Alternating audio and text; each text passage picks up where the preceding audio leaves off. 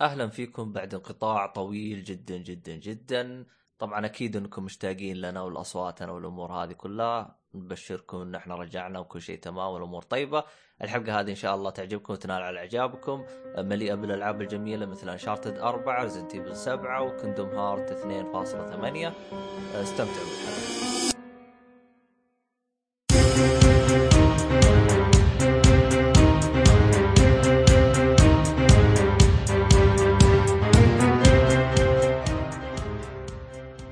السلام عليكم وبركاته، اهلا وسهلا في بودكاست اولي. طبعا انا عبد الله الشريف ومعاي احمد مجحوم ومعايا فواز الشبي. اهلا وسهلا. هلا هلا هلا، اهلا وسهلا فيكم يا شباب، اخباركم زين؟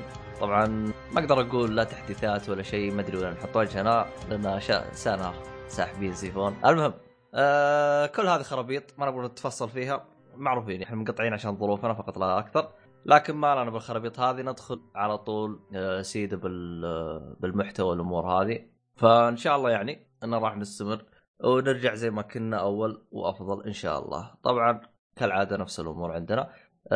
ما ادري في شيء نبغى نضيفه الان ولا نبدا بالمحتوى عندنا؟ نبدا على طول، شوف الالعاب اللي موجوده. طيب مع اول شيء يلا روح. فاينل فانتزي اكس، اللعبه اللي تقريبا لها 10 لعبه من سكوير انكس اليابانيه. باك ستريت بويز هذه سنه ايه 4 كول كذا شباب. باك ستريت بويز على انسينك على بلو، لا بلو ما يصلح معاهم واحد خاط، لكن انسينك على باك ستريت بويز، عرفت؟ 4 شباب كول كذا مش كانهم باند ولا. اول شيء زي ما قلنا من سكوير انكس اللعبه تتكلم عن هي لعبه عالم مفتوح. اول شيء تقريبا لعبه عالم اكشن فانتزي صح؟ المفروض ايوه.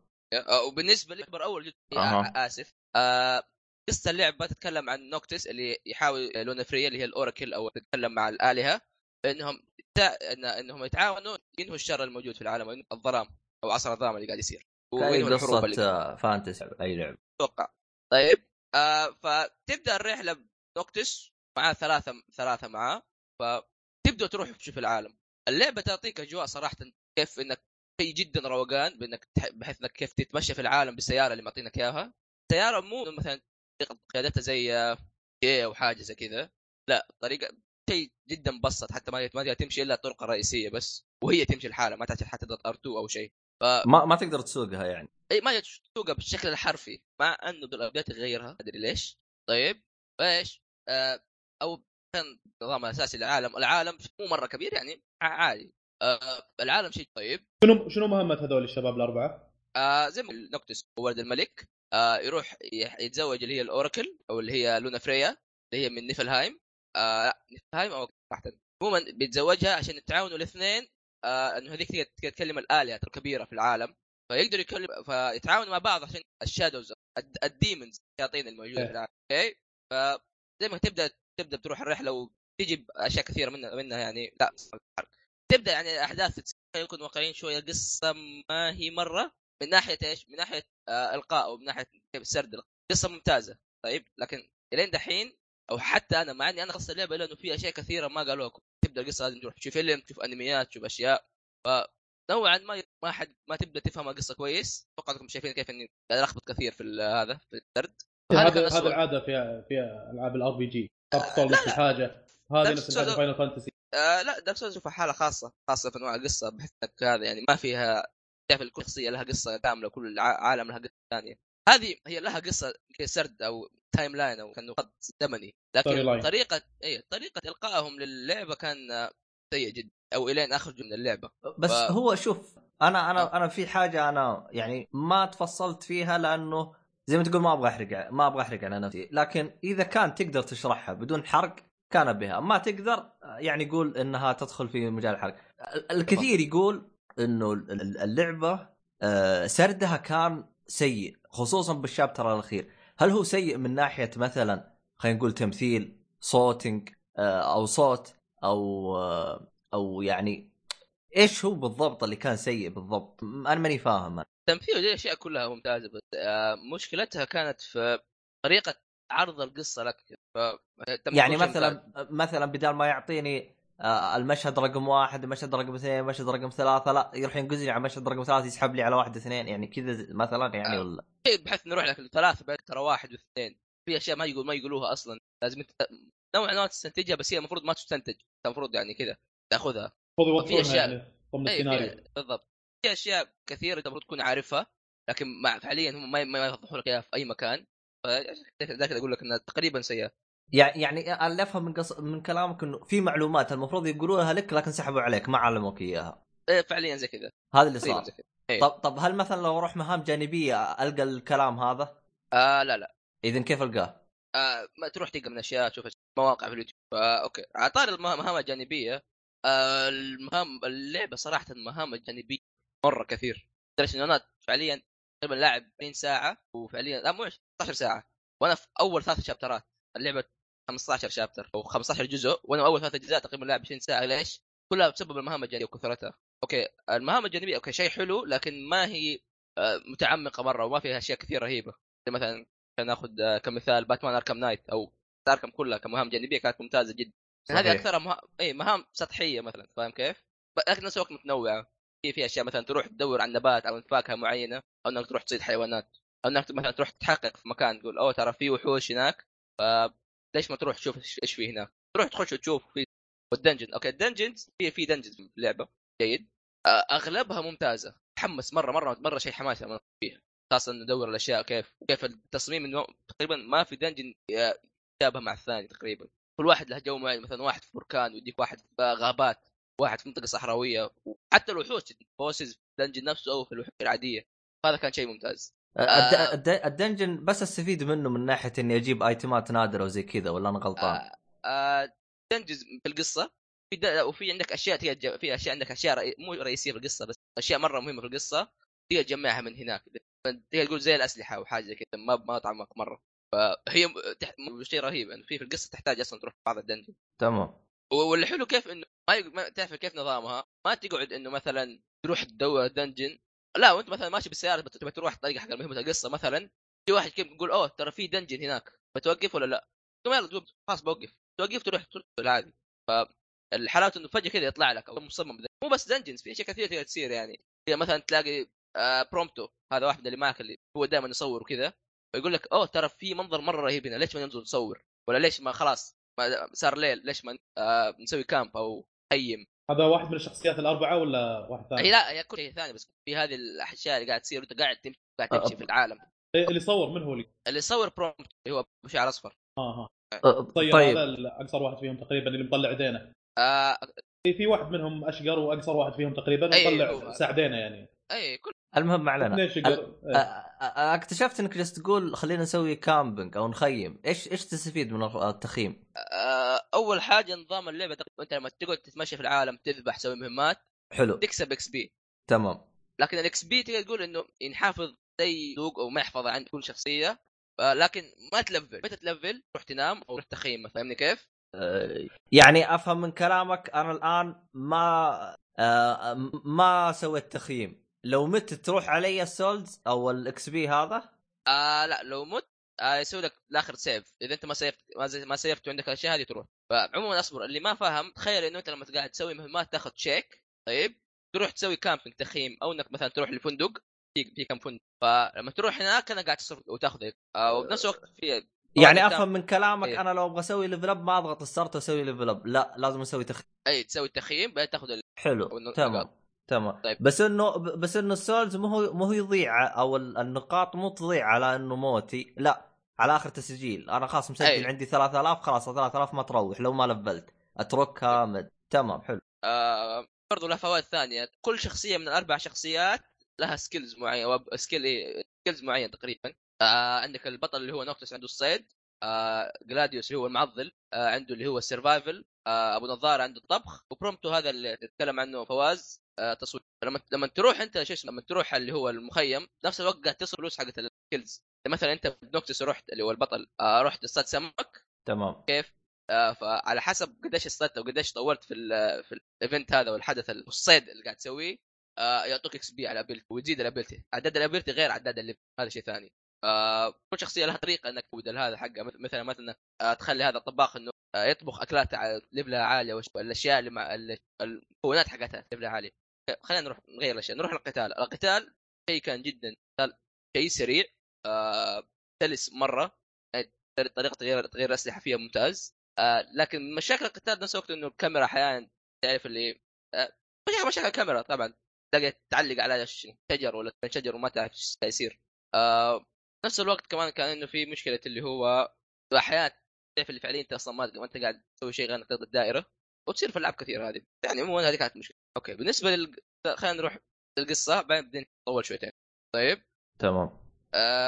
القصه كانت شيء ضعيف.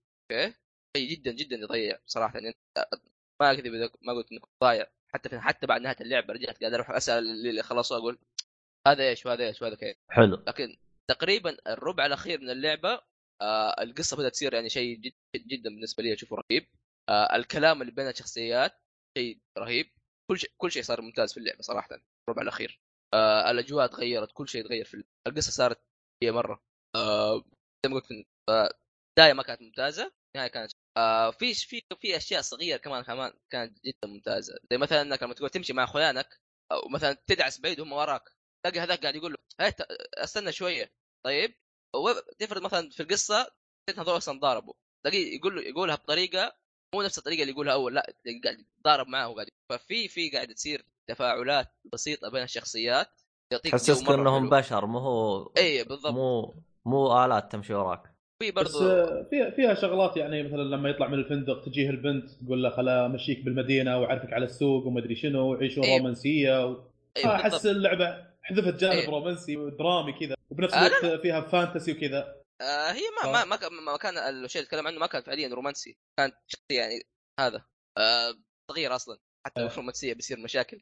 بس اللي اقصد انه في تصير يعني ايفنتس كذا فجاه ما او فجاه كذا تصير جدا منها هذا شيء. حتى متى جاني بعد ما ختمت اللعبه تروح للكامبينج في واحد من اخوانك معنا الضارب. طيب تمام. ففجاه كذا صحيك في الصباح الفجر يقول لك ايه ترى الضارب حقتي ضاعت في واحد في مخلوق سرقها.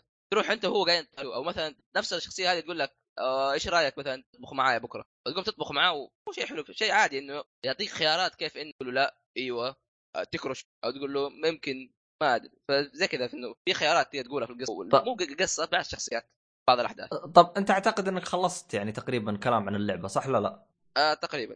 طيب شوف انا بس في نقطه اخيره يعني ابغى اعرفها بعدين ممكن ننتقل للعبه اللي بعدها. بالنسبه للشخصيات اللي معاك هل لهم قصه يعني تمشي فيها ويعني مثلا تخلص يعني عندك مثلا زي لعبه مثلا ماسف ايش اللي عببني باللعبه الشخصيات اللي معاك لهم قصه.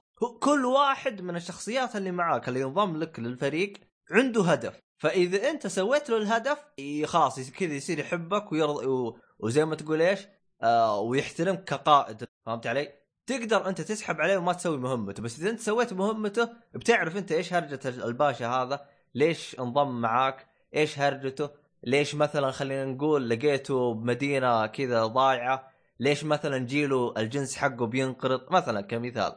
فهل فيها الشيء هذا بالنسبه للشخصيات اللي معاك؟ لا وصل لا ما في فعلا ما تقدر بحيث انه كل الشخصيات اللي معاك هدفها انه انت تسوي الهدف حقك انت لانه في النهايه انت ما لهم هدف جانبي لهم خاص فيك. اي هدفهم كلهم يشوفك انت ويحموك نهايه يعتبروا هم تقريبا اللي يحموا الامير هذا ما تمنيت يحطوا عنصر. للاسف اللعبه ما تعمق في الشخصيات مره لدرجه انهم فعليا ينزلوا اضافات يتكلم عن الشخصيات الثلاثه اللي بس انه برضو اذا كان غرضهم ما يحطونها ايش القصص حقت الشخصيات الثلاثه انهم ينزلوها الدي ال سي فهي حركه قذره يعني اكون صريح معك فما ادري بس لكن برضو قد يعني تعرف اللي جابوا في اللي هو فاين فانتزي اكس في براذر هود هذه سلسله انميات موجوده على اليوتيوب يروح شوفها قصيره طويله مدتها تقريبا 10 دقائق او حوله يعني تتكلم عن يعني واحده من اربع شخصيات هذه وكيف انه يعني صار يعني خوي صار خوي مع الملك او الامير بنوكتس. قصدك كيف بدت العلاقه بينهم تقريبا ايه وكيف يعني وليش هم كذا مع بعض. تمام كانت جميله صراحه ممتازه جدا. عموما وفي اشياء غيرها تحتاج تتفرج عليها غير هذا اللي ذكرته كان تلعب اللعبه وهذا شيء قبله مره لازم اول شيء تشوف فيلم اسمه فاين فانتسي طيب لانه احداثه مع نفس الوقت حق احداث اللعبه. تمام فلازم تشوفه عشان تعرف الاشياء اللي قاعده تصير. الفيلم ممتاز كان يعني لا احد يتوقع انه يقصد نفسه انه ولا شيء. وعندك برضو اللي هو فاين فانتسي اكس في براذر هود هذا مو لازم بس اذا تعرف الشخصيات اللي مع الملك اكثر انصح. هذا مسلسل انمي 4 حلقات موجود على اليوتيوب، على اليوتيوب. عموما طيب بالنسبه للقتال مع البوس، انت تكون بشخصيه تلعب فيها، شنو الشخصيه اللي تكون فيها من بين الاربعه هذول؟ انت تختار شخصيه تبغى تكون فيها. لا يعني هي شخصيه واحده انت تلعب فيها اللي هي نوكتس، هي أيوة. البطل الامير. زين الباقيين لما تقاتل الوحش يتزعون معاك يعني يساعدونك في قتل الوحش؟ اي لا هم دائما لما تقاتل يكونوا معاك. وبالنسبه للذكاء، الذكاء الاصطناعي حقهم ممتاز. بتعرف اللي مثلا تلاقي لما تطيح كيجي هيلوك كذا، طريقه حركتهم طريقه قتالهم، وتلاحظ انه حتى في طريقه مشيهم كل واحد قاعد يمشي بطريقه عشان قتاله. فتلاقي اللي معاه مثلا مسدس ما تلاقيه يمشي قدامكم ابدا، تلاقيه يمشي اخر واحد دائما. هذا شيء يعني التفاصيل الصغيره، التفاصيل الصغيره في اللعبه كانت والله انا من الفيديوهات اللي شفتها حسيت انه كان فيها شوي من ديفل ماكراي، من ناحيه انه يطلعون بالوحش، الوحش كذا يجيك شيء قوي كبير لكنك تدبجون فيه كذا بالراحه انك تقدر يعني تهزمه. لا الوحوش فعليا صعب جدا، خاصه اذا كان اكثر من واحد شيء صعب مره، تجي مشاكل معهم تحتاج تسوي دوج. فيها اطوار اونلاين؟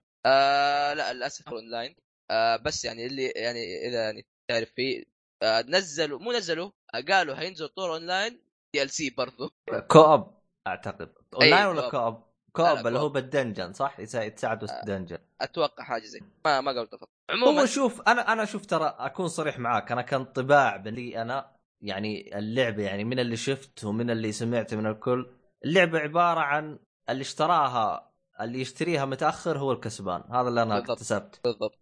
ف يعني اللي طلبها بري اوردر زي كذا الله يكون بعونه، لانه للاسف احس انه تقريبا قاعدوا على اللعبه من 2010 او 2012 اوكي صح انهم يعني ياخذوا وقت، لكن في اشياء كثيره ما اضافوها الا في الابديتس. مثلا منها في الشابتر 13 اللي هو يبدا فيه القصه خاصه تصير خطيه، حتى اللعبه تصير ما تصير عالم مفتوح، تصير كيف نظامها او مو كيف نظامها عفوا، تغير اشياء في الشابتر نفسه، يقصروا المراحل، يضيفوا بوس ما كان موجود، تخيل بوس في قصه ما كان موجود اضافوه بعدين.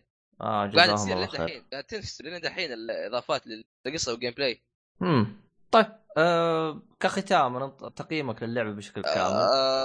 فاين فانزي 15 لعبه صراحه كان مثل زمان، يوم ما شفتها طريقه القتال كانت ممتازه لانه السرد كان فيها سيء.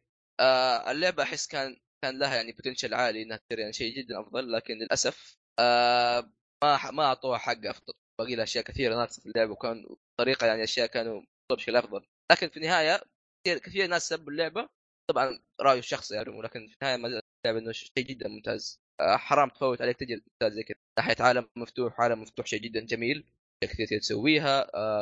صح انه العالم فاضي نوعا ما، الا انه يعني فيه ولا مره في شيء تمشي في العالم حلو. عموما تقييم اللعبه تستاهل وقتك، افضل العاب 2016 هذا.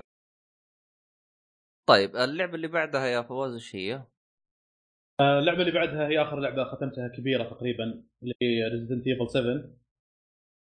7. المطور والناشر حقها هو كابكوم، متوفر على اكس بوكس 1 وبلاي ستيشن 4، جت في جانيوري 2017. هو الجزء 11 ضمن السلسله الرئيسيه، هو اول جزء من منظور الشخص الاول، فيرست بيرسون شوتر يعني نظامها. واللعبه كومباتبل وذ في ار، فيها نظام الفيرتشوال رياليتي، وبتطرق للنقطه هذه بعدين. بس اكد لي حقه 3 دي اس اللي هي ريفيليشن ما كانت شو اسمه منظور شخص اول؟ والله ما اذكر، بس كان في ظهر اجزاء فرعيه، اي اجزاء رئيسيه عرفت إيه؟ في كم جزء، انت قصدك كجزء رئيسي هذا اول جزء. اها تمام. إيه تمام. إيه. هذه اللعبه قصتها ان واحد اسمه ايثن، زوجته تطلع برحله، بعدين يجي ايميل لايثن من زوجته، مفاد هذا الايميل ان انا في خطر في المكان الفلاني تعال انقذني. فيطلع ايثن على اساس ينقذ زوجته، يروح لهالمكان هذا. الله يلحب، الله يا الرومانسيه، الله ودي اساله بالله تدري بسبب الشيء هذا بتروح ولا بترايح؟ الله العظيم وش يعني قصدك؟ لو يصير لي انا ولا يصير لك انت؟ لا ودي اسال الشخص هذا نفسه ايثن، اقول له تدري الوضع اللي كذا هناك بتروح تنقذ زوجتك؟ يس ارجو يصير خير. العب. يمكن اول ملاحظه تخطر بذهني اللي يلعب هاللعبه هي المقارنه بينها وبين بي تي. كثير من الناس يعني تطرقوا لهذه الحاجه انها تشبه بي تي من ناحيه انه رعب يفجعك كذا من منظور الشخص الاول، اللي هي سايلنت هيل اللي تكنسلت هذه. فيعني في بعض الناس يصنف العاب الرعب كنوعين، نوع رعب المقدور عليه اللي لازم تواجه الوحش وتقاتله مو تنحاش، وخلينا نسميه رعب ومواجهه زي مثلا The Last of Us ونوعا ما The Evil Within، وفي نوع اللي رعبه بس اللي يعتمد على اللذعات والفجعات بشكل بحت يعني، وخلينا نسميه رعب بحت اللي زي Until Dawn وأمنيجيا وبيتي. طبعا اول شيء المقارنه خطا بين بيتي وريزنت ايفل 7، وهو لان بيتي ما كان فيه الا تيزر يعني مده ربع ساعه يمكن ولا 10 دقائق، بينما هذه لعبه كامله، فما تقدر تقارن. ما تدري يمكن فعلا لو انتجت بيتي لكانت مثل ريزنت ايفل من ناحيه انك لازم تقابل بعض الوحوش وتقاتلهم. الجزء البسيط اللي كان موجود في بيتي هو رعب بحت اللي بيلدعونك فيه ويفجعونك بدون لا تقاتل وحش يعني.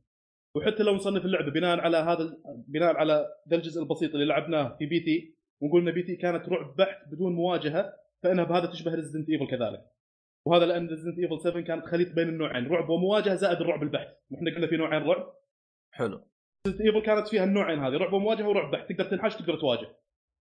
ففي أماكن ممكن إنك تتجنب قتال الوحش فيها وتنحاش، وبهذا هي تكون رعب بحت، بل إن في أماكن الرعب البحت أوضح فيها، مجرد شيء يبي يلدع وبس، جثة تطلع قدامك فجأة ولا واحد يمشي تلحقه تلقاه اختفى، وبهذا أعتقد إنهم قدروا إنهم يستخدمون نظام الفيرست بيرسون شوتر يعني استخدام يساهم في زيادة اللذعة. يعني ما اقدر اتخيل كيف ممكن تنعمل بعض اللقطات اللي تفجع، اللي فجأة تلقى قدام جثة زومبي ولا واحد ميت تلقاه لاصق بالشاشة قدامك يخرشك صح. فما اقدر اتخيل كيف هذه ممكن تكون لاذعة بالشكل هذا لو ان نظام اللعبة مو فيرست بيرسون شوتر يعني. فانعملت بشكل كويس مع نظام الفيرست بيرسون شوتر. يعني منظور الشخص الاول هذا خدم جانب الرعب البحت بشكل كبير يعني. فبهذا هي فيها رعب بحت. في اماكن تضطر فيها انك تواجه الوحش، تشوف نفسك بغرفة مسكرة أصلاً مع واحد من شخصيات اللعبة اللي يكون وحش يعني، ولازم إنك تقاتله. فهي بهذا زي ما ذكرت جمعت بين هالنوعين، الرعب اللاذع البحت والرعب اللي مع مواجهة. فلا بأس يعني إنه نقول جانب الرعب البحت فيها يشبه الرعب اللي كان في بي تي، خاصة وإني أكثر من مرة تجيني النفضة هذه اللي تخليك تسب وتلعن وتنفض كذا يعني بشكل عفوي من الرعب. وهذا الشيء صراحة ما جاني إلا بهاللعبتين في بي تي والآن مع ريزدنت ايفل، خاصة ما كنت ألعبها وأنا حاط. إيه؟ ما جاك مع سايلنت هيل يعني؟ أي سايلنت هيل؟ الجزء الأول؟ تتكلم عن الأجزاء القديمة؟ لا ما تجيني الفجعة هذه اللي تخليني أنتفض وتقطع اليد وكذا، عرفت؟ لأن هذه كانت أكثر أتموسفيرك، تعيشك جو رعب كذا أو وحوش أشكالها غريبة. واحد عينه كبيرة، واحد رجوله مكان يدينه، شغلات زي كذا، فكانت أتموسفيرك أكثر بالإضافة إلى الأجواء الساوند إفكتس. إيك أحسها كانت لعبة مريضة أكثر من أنها، بس كانت مرعبة بالنسبة لي أنا، هذا اللي أقصده. لكن بيتي إلى حد ما أي نعم خلتني أنفجع الفجعات هذه، وكذلك ريزدنت ايفل، وهذا اللي أقصده أنا وجه الشبه بينهم يعني. وخاصة راح تنفجع في ريزدنت ايفل إذا كنت تلعبها وأنت حاط سماعات، تلعبها حاط سماعات بيتس أصلية كذا وصاقع الصوت، والعبها بحالي بالليل بالويكند، هبلت بي يا شيخ. يعني كان الجانب هذا اللي هو الفجعات كان كويس من عمل بشكل متقن في الجزء هذا. النقطة الثانية اللي عن هاللعبة هي المقارنة بينه وبين أجزاء Resident Evil اللي اشتغلت عليها كابكوم، اللي هي الأجزاء القديمة خاصة الأول والثاني والثالث. أبرز تغيرات هي أن الأجزاء القديمة كانت كنت تلعب بشخصية مدربة لحد ما، مدربة عسكريا يعني على استخدام سلاح، كلير ريدفيلد مثلا وكريس ريدفيلد بالجزء الثاني، حتى جيل فالنتاين اللي تلعب فيها بالجزء الثالث اللي من وجهة نظري كان أحلى جزء بالسلسلة. لا لعبت الجزء السابع طبعا، الجزء السابع بالنسبة لي هو أحلى جزء الآن بالسلسلة. فجيل هذه إيه كانت تصريح قوي، إيه هي أحلى جزء بريزنت. هذه كانت عضوة في منظمة ستارز، بعدين طلعت منهم وصارت تشتغل بحالها. بالجزء الثالث تجيك بحالها بعد ما نجت من الجزء الأول، تلعب فيها كشخصية رئيسية بالجزء الثالث. فكلهم تقريبا مدربين تدريب فني على استخدام الأسلحة وعلى مواجهة المصاعب وكذا، بينما هنا بالجزء السابع أنت تلعب بشخصية واحد عادي ما هو مدرب، واحد عايش بحاله، عايش بحال سبيله كذا يعني، يجي إيميل من زوجته تعال انقذني أنا بالمكان الفلاني. فهذا من الجوانب اللي يزيد الصعوبة والتشويق بالقصة يعني، أنه واحد عادي يعني. فأذكر مرة كنت أسمع واحد بالبودكاستات، واحد من الشباب سأل واحد من اللي صمموا اللعبة، قال وين السلاح اللي كان يطلع ليزر اللي كان بالجزء السادس؟ قال له من باب استهبال يعني، سألها السؤال هذا، فقال له ذاك إن هنا الشخصية اللي تلعب فيها واحد عادي ما هو مدرب تدريب فني على استخدام هذه الأنواع من الأسلحة يعني، هذه أسلحة متخصصة تقريبا يبغى لها واحد مدرب تدريب فني وعسكري على استخدامها. فهذا من الفروق اللي كانت تفرق الجزء هذا على الأجزاء القديمة. الفرق الثاني بالجيم بلاي هو أن هذيك الأجزاء واقعية أكثر بشيء بسيط من ناحية الأيتمز اللي تلقاها اللي تأخذها، تشوف رصاص محطوط بمكان مثلا، صحيح شوي يلمع لكن محطوط حط كذا كأنها من الأغراض الثانية. كان من الاغراض الثانيه اللي بالغرفه، يعني ما هم بين لك ان هذا الشيء ترى تقدر تاخذه كايتم تستفيد منه. تلقى الرصاص ولا العشب ولا البخاخ حق العلاج كذا مقطوط قط بزاويه الغرفه بشكل تلقائي يعني، بينما هنا وان كان برضو حاط لك اياه بشكل كويس تلقائي كذا، لكن هنا يقول لك اضغط اكس عشان تاخذ هذا الايتم، فما كان عفوي مره نفس الاجزاء القديمه. بس هذا شيء بسيط يعني اللي فرق من ناحيه تجميع الايتمز عن اول يعني. الفرق الاخير الواضح من اسم اللعبه بايو هازارد ان هذا جاي يعني نظام فيرست بيرسن شوتر، يعني ما تشوف الشخصيه اللي تلعب فيها وانت تلعب، تشوفها بعدين لما تلعب بشخصيه ثانيه راح تشوف الشخصيه اللي انت تلعب فيها. فمن جد يوم اني شفت الشخصيه اللي تلعب فيها قلت يا اخي هذا يصلح فني اي تي شيء ما ادري شيء والله، احس انه انسان تبكل عادي ما له مال هالسوالف. يا اخي تغلط على الاي تي كلهم ترى انت، انما على نياته قاعد اقول ما هي سلبيه هذه، انه شخص على نياته طيب ما له هالسوالف. يا عمي وين راح جاك ومارغريت ولوكاس هالمنافسين هذول قطه خش مع ناس منافسين مره، فكل شيء قطه مع هالبشر مساكين، فترحم يعني لما تشوفه بعدين. هذا تجيك على يمكن على نهايه اللعبه لما تلعب شخصيه ثانيه. بالنسبه لتجربه الفي ار انا الصراحه ما جربتها، لكن يعني بحثت على الموضوع وشفت فيديوهات على اليوتيوب وردود افعال الناس اللي جربوها على الفي ار. طبعا هذه اللعبه من اكثر الالعاب اللي نزل لها جيم بلايز وتقييمات وفيديوهات وكذا. تشوف شخصيه واحد امريكي يوتيوبر مشهور مثلا بمجال الاستهبال والرياضه مسوي لها فيديو مثلا، زي كالي مصل، في واحد اسمه كالي مصل واحد رهيب كذا حق فتنس شلون يسوي خلطات بروتين وما ادري شنو، وهو اصلا فيديوهات تضحك، فجايبينه خلونا يلعب هذه اللعبه تشوفه تفطس ضحك على ردود افعاله. هو اصلا لعبه تحس اللعبه مصممه حق الفي ار بشكل كامل، يعني كل شيء في اللعبه تحس كان هذه لعبه الفي ار تطلع شيء بنان، خاصه الحشرات والوحش هاك الحشرات تحس لصق في الشاشه وانت حاط الفي ار بتشوف وجهك تي. جربت على الفي ار؟ لا بس سمعت يتكلموا وشفت وانت تلعب اصلا، حتى العادي بالطور العادي مش الفي ار بتحس كانه تماما بشكل ممتاز حق الفي ار. وعموما كلام يعني عن الفي ار ان اغلب الردود اللي سمعتها هو ان كابكم نفسهم قالوا لليوتيوبرز اللي يسوون بريفيوز للعبه، قالوا لهم اول شيء لا تلعبون اللعبه بالفي ار، العبوها عادي بدون نظارات عالم افتراضي. يعني احنا نقول لكم انه فعلا احنا بذلنا مجهود وابدعنا في اللعبه من ناحيه الفي ار، لكن في البدايه العبوها بدون نظارات في ار، بعدها اذا ختمت اللعبه العبها بفي ار اذا تبي تلعب اللعبه يعني بشكل ثاني، ولا تكثر اللعب يقولون لهم يعني لا تتجاوز الساعه في الجلسه كذا، ممكن انها يتوتر ممكن لكن يقول لك تلعبها اول كنصيحه، يعني تلعبها اول كفي ار افضل من انك تلعبها بدون في ار، لان الفي ار طبعا حلو وكل شيء لكن في سلبيات انه يقل شويه يطلع لك تغبيش على الشاشه، يعني بسيط تغبيش بسيط بعيد. هذا اذا لعبت بي ار، هذا اللي لعبته بي ار هي بطور البي ار. طيب صح تقل الجوده، انا هذا اللي سمعت ان الجوده تقل، بس ما ادري اغلب الردود واغلب هذا الناس اللي قالوا لي ان لا كابكم نفسهم يقولون ان العبها اول شيء بدون بي ار، العبها اللعبه العاديه. وللامانه من جد تاخذ تجربه اللعبه بشكل كافي ومشبع ومرضي بدون البي ار. عرفت الفي ار ممكن تجربه كشيء ثانوي، ان حصل كان بها ان ما حصل مو لازم، عرفت بتعيش تجربه صح مع اللعبه بدون في ار، هذا اللي اقصده. طيب في عندي سؤال، هل التغير بين الفي ار واللعبه العادي بشكل سلس ولا لازم تقفل اللعبه او تطلع من اللعبه وترجع تخش؟ على ما اعتقد ان لا تقفل اللعبه وترجع تلعبها، يعني ما تقدر مثلا بنص اللعبه تلعبها في ار، ما اعتقد انك تقدر تسوي الحاجه هذه. هي مهمه ايه هذه سنيك كورنر. يعني اللعبه بشكل عام هي رهيبه جدا، يمكن ثاني افضل لعبه لعبتها على البي اس 4 الى الان. يعني الحين ترتيبهم تقريبا كذا، داينج لايت افضل لعبه، ثم ريزيدنت ايفل، ثم انشارتد 4. رهيبه اللعبه، يعني احترت شوي هل افضل لعبه عندي ولا لا، خاصه اني العب داينج لايت من زمان، يعني قبل 8 شهور يمكن فودي العبها مرتين، يعني ودي العب لعبتين ورا بعض، ريزيدنت ايفل وبعدها داينج لايت حتى اني احدد شنو افضل لعبه عندي، عرفت.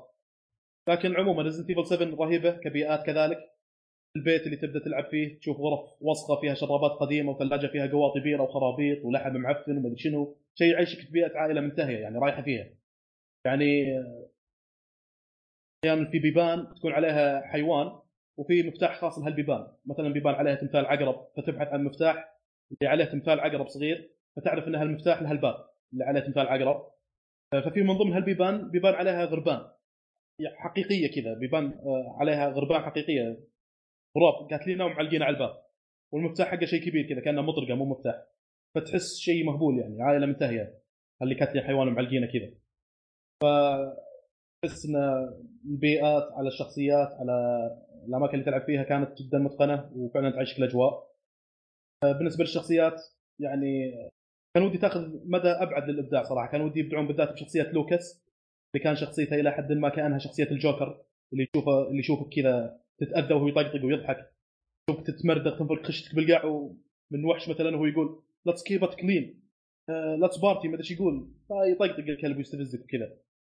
لكن انا لقيت لها شخصيه جدا يمكن اكثر من جاك ومارغريت، لان هذوليك يعني ماخذين شخصيه شرير شيطاني جافه والى حد ما صلبه شوي، ما هي مرنه مثل لوكاس الكلب مبدع بالشر يعني، شغل اغاني رهيبه مسوي بارتي في بيته وحاط لك صناديق تفكر ان فيها رصاص ولا ايتمز يساعدك باللعبه، تجي تفتحها تنفجر بوجهك. طبعا هذه مو حرق لان 90% راح تطيح بهالفخ هذا، ما راح يخطر ببالك انه هنا في قنبله ولا شيء، فجاه تفتح صندوق ينفجر بوجهك شيء هذا. فشيء من جد تحس ان الجوكر اللي في باتمان نفس حركاته، رغم ان الوضع عداوه وجايه يعني عن خيره انت لكن هو ماخذ الوضع ريلاكس واحتفالات ويسوي لك الغاز وابخاف. شخصيه رهيبه كانت لكن ما غدت المدى اللي تستحقه يعني، نفس مارغريت وجاك اللي هم القصه يعني ان في القصه كل الشخصيات اسلوبها وطريقه تعاملها وياك هالطريقه تحس شرحوها كلها يعني، قفلوا عليك كل بيبان ما خلوك ابدا تفكر في اي شيء ثاني، كل شيء مشروح وكل الاسباب موجوده. مارغريت تقاتلها وتكون معاه في بيئه في البيت القديم اللي فيه حشرات مع حشرات وشغلات هذه، وجاك اللي هو الاساس تقريبا تبدا معاه في اللعبه. ولوكاس ما ادري ليش ما اخذ مداه من اللعبه، انا هذا كان عندي بالنسبه لي علامه استفهام يعني، ما بيحرق لكن خلنا نقول ان هذه الشخصيه كانت شوي مظلومه كشخصيه شريره في اللعبه. طيب طب في بخصوص موضوع التسجيل، كيف نظام التسجيل زي الجزء الثالث؟ عندك كابينة تسجل عندها ولا تضغط السرط وتسجل ولا ايش؟ في اوتو سيف وعندك كاسيت، مو برينتر القديم ذاك اللي كان موجود في الاجزاء القديمه كان في زي كاتبه تاخذ كبره وتروح، لكن هنا ما في الا حاجه هذه، في زي الكاسيت تروح عنده وتسوي سيف عندك تسجيل محدد يعني زي على حسب الصعوبه، إذا لعبت بالإيزي بتخزن على كيفك، بس إذا على الميديم على مش عندك عدد معين. أما في الصعوبة العالية لك مرة واحدة يمكن. طيب تمام. هو للأمانة أنا ما احتجت إني أروح أسيف لأنه يسوي أوتو سيف زي ما ذكرت، لكن كنت سويتها مرتين لأن واجهت مثلا وحش صعب كان وماني متأكد سوى لي أوتو سيف ولا لا، فرح سيفت. لكن غالبا ما راح تحتاج السيف نفسك، الاوتو سيف شغال معك كويس يعني. حيث الصعوبه مش بس السيفنج، حتى الهيلث والاشياء الثانيه كلها تقل اكيد مع يعني شابه من ناحيه بالاجزاء القديمه، من ناحيه ان عندك صندوق تقدر تحط فيه الايتمز اللي معك، شغلات مثلا لان عندك الشغله اللي تقدر تشيلها معك محدوده، يمكن عندك 10 خانات ولا حاجه زي كذا في شنطه، اذا اخذت الشنطه تكبر معك. هالايتمز هذه اذا حسيت انك في شغلات اهم تجمعها تقدر تحط الايتمز اللي موجوده معك في الصندوق هذا وتروح تجمع الشغلات اللي انت خليتها. هذه يشبه الاجزاء القديمه، اتوقع لما تطلع السلم مثلا نفس الاجزاء القديمه من ناحيه انه تشوف الكاميرا تمشي معك، لكن مش مره نفس الاجزاء القديمه. الاجزاء القديمه كنت ما تسوي شيء ابدا، تشوف صوت طلعت السلم تاك زي كذا، فتحة البيبان ما هي نفس الأجزاء القديمة لأن هنا تفتحها أتوقع عادي على ما أذكر، لكن الأجزاء القديمة كان يجيك مشهد كذا أن باب انفتح ودخلت مكان جديد. مش سلبية ولا إيجابية لأن هذه كانت جانب من جوانب الرعب في الأجزاء القديمة، لكن هنا الرعب أصلا في كل مكان في اللعبة فما يحتاج أنهم يسووا لي الحركة هذه. يوم تحس يعطوك أدوية وطلقات وكله هذا ولا أنا ما بيعطوني على الفاضي، اكيد في شيء قدام. ايه صادق جاي لي شيء، على جاي لي شيء جامد على هالادويه في شيء، وخاصه يوم تشوف الاوتو سيف يعني انتبه. يا اخي في صناديق، انت فتحت الصناديق اللي فيها مسدسات وكذا وحاطينها بقفص حق عصافير الظاهر، جربت افتح مره واحده ابره في ابره يسموها ابره هلوسه بالعربي، لكن بالانجليزي شيء يسموه دي انكنايز شيء تي ستيرويد الظاهر اللي تقصد، اللي هو يقوي معيار الدم عندك اظن. ايه اظن ايه انا حضرت كم حاجه ايه يخلوك تفتح تجمع كوين، بهالكوين تفتح بين الصناديق كنا صندوق قفص عصفور ولا شيء. اي بالضبط بالضبط، لكن في المشكله ما جمعت كوين كفايه، كان في مسدس حاط عيني عليه كنت ودي افتحه اللي كان موجود بالكربان. هذا وايد يبغى له شيء وايد بالضبط، يبغى له وايد، يبغى لك ما ادري كم كوين تاخذ.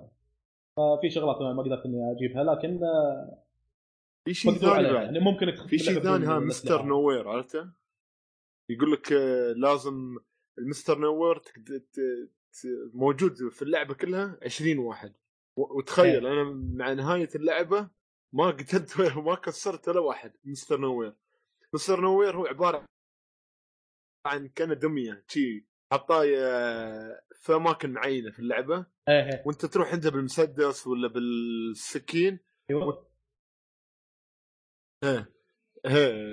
طيب شو الفائده؟ انا سويت الحاجه هذه، ما شو الفائده؟ الفائده الوحيده انك اذا كسرت وايد بتحصل اتشيفمنت بس تروفي. زي الأجزاء القديمة. طيب أحد فيكم جربها باللغة العربية؟ لا والله ما جربتها. لا بس يمدحوها. طيب باقي شيء تبغى تضيفه عن اللعبة؟ بالنسبة لي اللعبة هذه بصمة بالتاريخ. تمام وخلاص، إذا في أي أسئلة. لا أعتقد بالنسبة لي أنا تمام. باقي شيء يا شباب ولا نروح اللي بعده؟ هذا كل شيء سهل بصمة التاريخ صراحة. أتفق وياك سهل صح؟ أكيد هذا أفضل. أنا بديت ألعب ريزنت ايفل من الرابع، لكن هذا أفضل جزء ريزنت ايفل لعبته لحد الحين من الجزء الرابع يعني. إيه نفس، لكن أنا ودي ألعبها مرة ثانية يا أخي. الألعاب القوية اللي زي هذه أركنها على جنب، اللي بجيها مرة ثانية. ختمتها في تروفي أصلاً، إذا ختمتها في 4 ساعات بس في تروفي. كم مدتها اللعبة؟ 15 ساعة يمكن خذت معي. أنا خذت علي تقريبا 13 ساعة.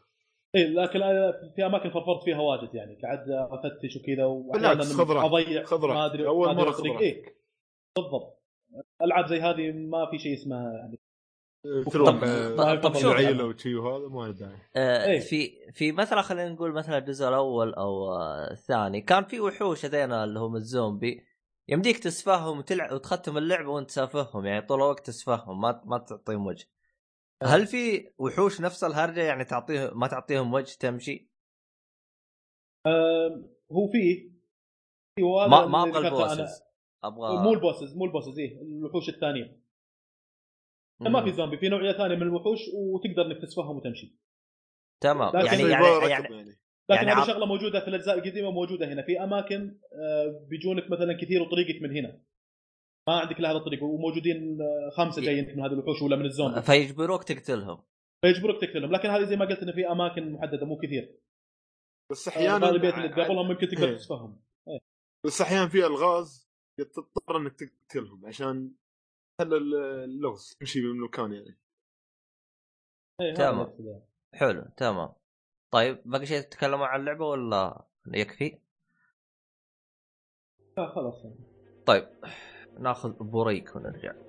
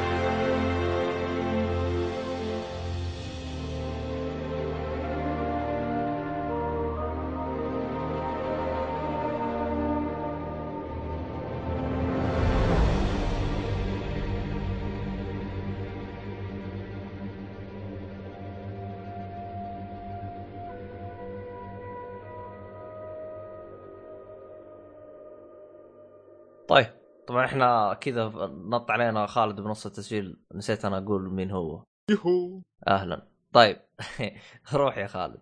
مال مالت كمبوت هي لعبة قديمة ولها فترة نازل، بس انا ختمتها قبل وقلت خلني ارجع اجربها مرة ثانية.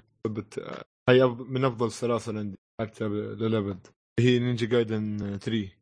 طبعا مثل ما تعرفون نينجا جايدن 3 كان سقطة للسلسلة كلها من الجزء الاول للثاني. طبعا مع التختيم الثاني تاكدت انه فعلا سقطة. هي ببدا مع الايجابيات، يعني تخاتمها فقط عشان تريح ضميرك انها هي سيئة، يعني هي انها صح، ان هل هي مثل ما يقولوا ولا لا؟ هل انت ظالمها او فعلا سيئة؟ انا ظالمها؟ لا، انك انت يعني ختمتها عشان تبي تكتشف. ما ظالمها، ما في حد ظالمها، هي ظالمة نفسها. طيب حلو تمام، روح انطلق. ولا اقول خلنا بدالك شيء مكملك. المهم اللعبة تحس انها مبنية على البلايستيشن موف، لانك كل طول اللعبة تحس يعطوك شيء حق حركة موف. هذا من بداية ايام البلايستيشن موف، شكل سوني غصبوهم انه يحطوا البلايستيشن موف على كل شيء. فاي شيء في اللعبة بتشوف عادي في شيء غبي بيحلو يمكن شوي على الموف، لكن على الكنترول العادي الدول شوك بيتافه. هذه اشياء صراحة ضايقتني، واللعبة نفسها اصلا اذا حد يبي الداخل ياي عادي لاني ما بس واللعبة نفسها هي حس كأنها مبنية على الايفون ولا على الجالكسي، لانها لعبت على اي جهاز؟ لعبت على البلايستيشن. انا ما اقصد من ناحية جرافيك يعني ولا هذا، بس من ناحية كنترولر. عرفت كيف كنترول كان تحس بالتاتش، مش ماسك دول شوكن.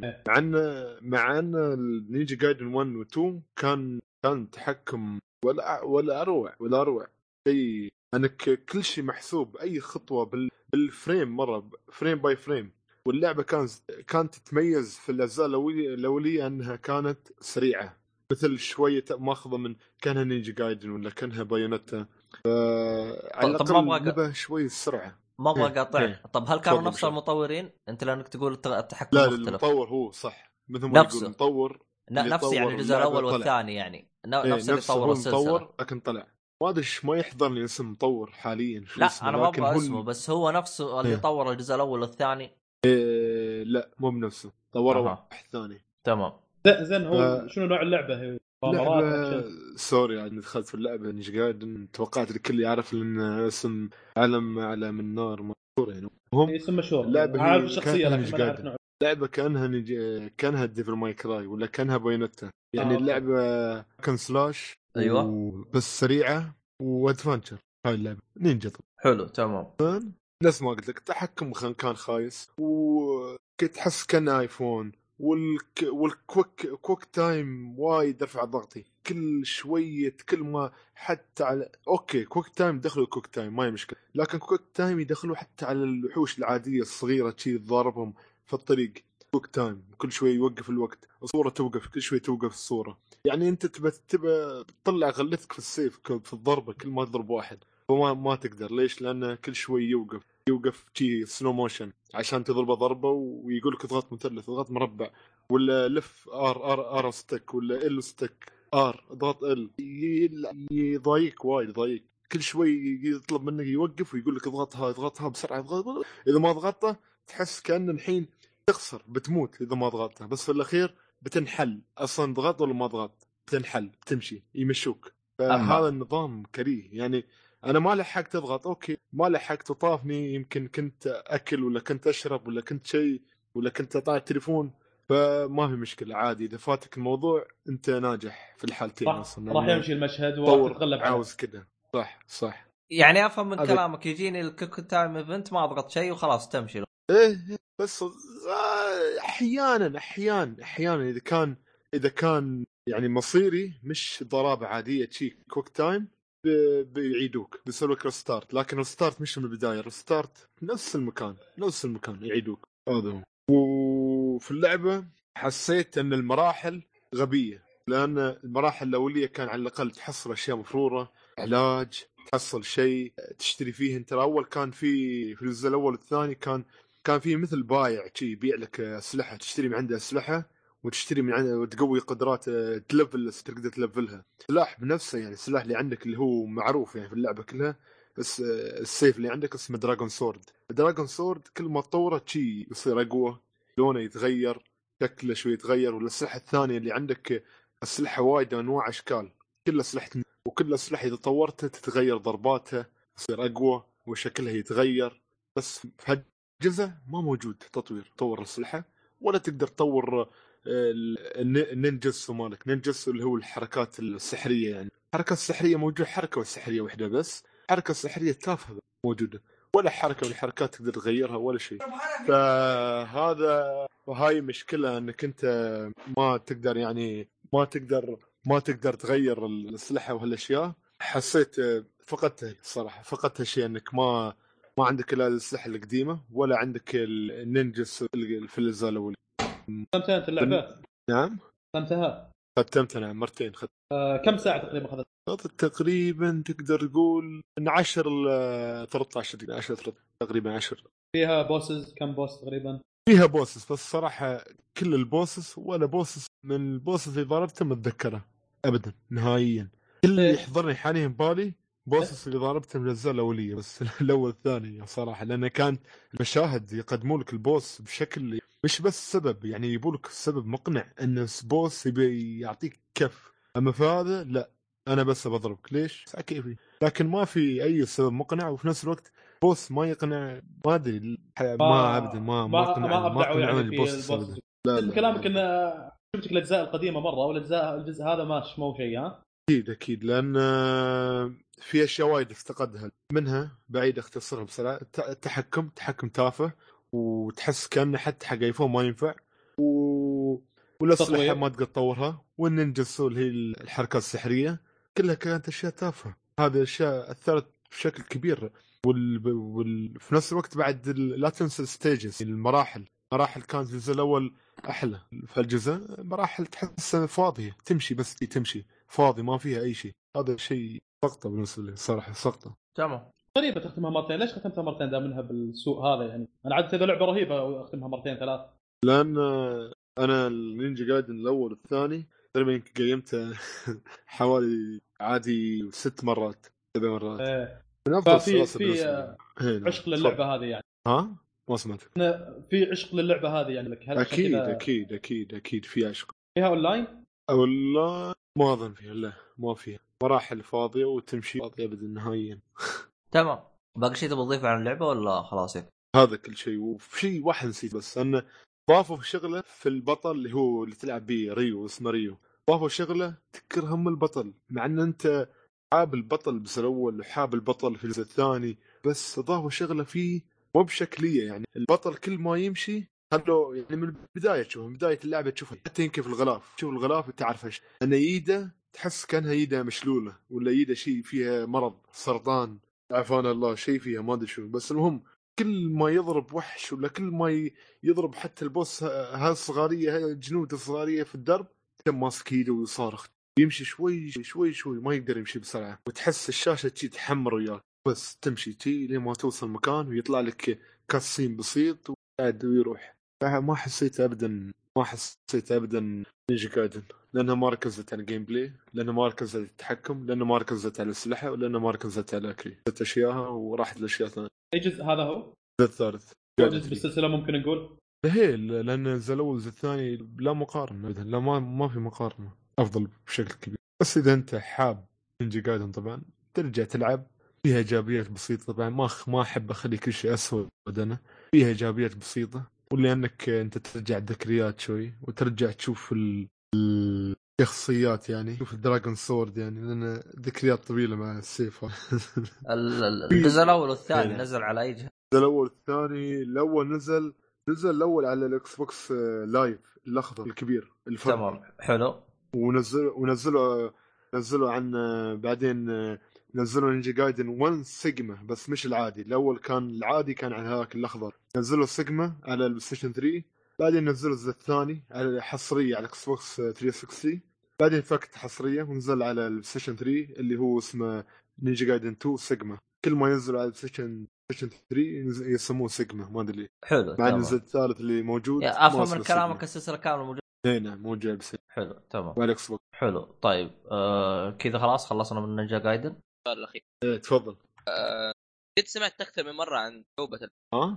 هل اللعبة صعبة؟ عفوا لا اللعبة أنا اللعبة تحسسك أنك غبي. يعني الجزء الأول والجزء الثاني كان صعب لأنه صعب لأنك أنت غبي. ما هذا صعب لأنه هو غبي حسه. أوكي طيب خطية مش بطالة يعني. هي نعم تقييمي لها مش بطالة. حانا أنت عندك حساسة وأنا مش عارف فواز. طيب اللعبة اللي طبعا اللي تابعني ويعرفني يعرف إنه أفضل السلاسل إذا ما كانت أفضل سلسلة عندي. طيب اللي هلعبها حاليا أو اللي هتكلم عنها هي شيء يمكن شهرين. أحمد أرفع الحساسية وأنت تتكلم، أرفع الحساسية شوي. ظهر مايك لازم أحطه في كذا قريب من شوي. طيب حلو كمل. أعيد؟ لا كمل. أنك تحب السلسلة اللي هي كينغدوم هارتس. طبعا لكم أن تتخيلوا إنه تقريبا لي شهرين قبل ما تنزل اللعبة وأنا يدي قاعد تحكني إني أبى ألعب كينغدوم هارتس. طيب خلصت كلها، باقي لي هذه اللي استناها بس. كينغدوم هارتس 2.8 هي ثالث ريميك اللي قاعد تنزل. تحتوي على ريميك للعبة دريم دروب ديستنس وفيلم ولعبة جديدة. طيب اوكي احنا هنبدا بالريميك اللي هو دريم دروب. نزلت في 2012 على جهاز 3DS وصار لها ريميك على الكونسول اللي هو PS4 حاليا. لعبة دريم دروب اول حاجة لاحظت فيها وهي اكثر حاجة يمكن بتاعت في اللعبة 1080p على البيس 4 العادي وعلى البروكي. هذا كان يمكن افضل شيء موجود. اللعبة طريقة قتال سلسة جدا. للي لعبة الجزء قبل نظام بيرث باي سليب تعتبر عندك كوماندز بس انها بطايق تقريبا بطايق بس ما غطاك احمد بخصوص الجيم بلاي هو مثل فاينل فانتسي 15 ولا يختلف شوي؟ لا فاينل فانتسي بنظام الاجزاء الرئيسية بس الاجزاء الفرعية كان تقريبا له نظام خاص. حلو اوكي. اول حاجة طريقة القتال كان سلبا، هذا شيء لكن مارتس صح انه افتقد بعض الاشياء خاصه اذا قارنها بالجزء اللي يشبه اللي هو بسيب. بسيب كان اكثر من شخص يلعب فيها لها طريقه قتال اصلا مختلفه. زي ما قلت تصميم مراحل يمكن يعتبر من الافضل في السلسله، مو افضل من الثاني لكن ما زال شيء ممتاز. حجم المراحل كبير مو شيء صغير، شيء يليق بالجو فيها، ما كبروها بزياده ولا صغروها بزياده. زي مثلا بسيب كان صغيره جدا ف اعطوها حجمها الممتاز. طيب وخاصه مع في حاجه اضافوها في السلسله وهي اول مره تنزل او اول مره يضيفوها اللي هي اسمها الفلو موشن او انك او تقريبا انه يعطوك الحريه في الحركه انك مثلا تنط على اي جدار وما تنط على اي جدار ثاني او تطير تقريبا شيء قريب من الطيران او انك تنقز اكثر من جدار كانك نين. اوكي العوالم اللي اختاروها في هذا الجزء ما اغلبها ما كانت مكرره، عوالم جدا ممتازه، قصصها كانت ممتازه من الناحيتين. والموسيقى بالنسبه للموسيقى ما اتوقع نتكلم فيها في كينغدوم هارتس لقيتها جدا ممتازه. ويعني اللي يتساءل هو نفس الملحن حق فاينل فانتسي اللي هو يوكو. يا صاحبي اي لعبه جنبها سكوير انكس فالموسيقى شيء غير يعني شيء ممتاز جدا واسمه صعب تصين بعد. احس سكوير انكس ما شاء الله عليهم يعني بالموسيقى مبدعين في اي لعبه حتى لو كانت اللعبه سيئه بس الموسيقى حقتها لا بد تكون ممتازه. اي بس كينغدوم هارتس كذا حاله خاصه لعبه فاينل فانتسي في النار. ايه بس كينغدوم هارتس خاصه الجزء هذا نظام كرتوني شويه مو نفس فانتسي لكن فيه تجي لقطات نفس النظام اللي هو كذا شعر كل خصله لحاله وكذا. اوكي بالنسبه للسلبيات اللعبه صح انها اضافت اشياء جديده وهذا شيء كويس لكن للاسف في اشياء سيئه جدا اضافتها اللي هو شيء اسمه دروب انه في اللعبه انت تلعب بشخصيتين لكن كيف نظامها عندك زي العداد اذا خلص العداد هذا لازم تروح للشخصيه الثانيه على طول ما تقدر تكمل. وحتى اذا كان في قتال رئيس او اي حاجه خلاص اذا خلص العداد هذا يروح وديك الشخصيه اللي بعدها على طول. فكان شيء مره يعني مشكله خاصه تحتاج تاخذ ايتمات فتضيع الاماكن على بعض الحركات اللي ممكن تحطها وتقعد دائما تنتبه لي حركه كانت تطلعني من طب اذا انتقل للاعب اللي بعده أيوه.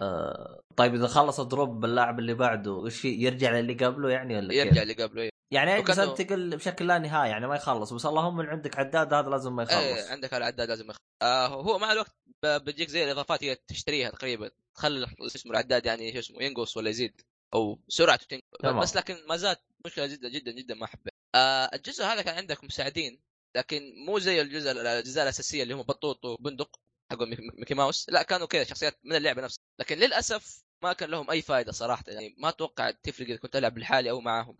عادة في الأجزاء الثانية إذا كان عندك مساعدين تلاقيهم عادة يعطوك هيل أو يعطوك أشياء وحتى ممكن تسوي تقنيات معهم بس عكس عن التقنيات اللي هي تسويها ما لهم أي فائدة.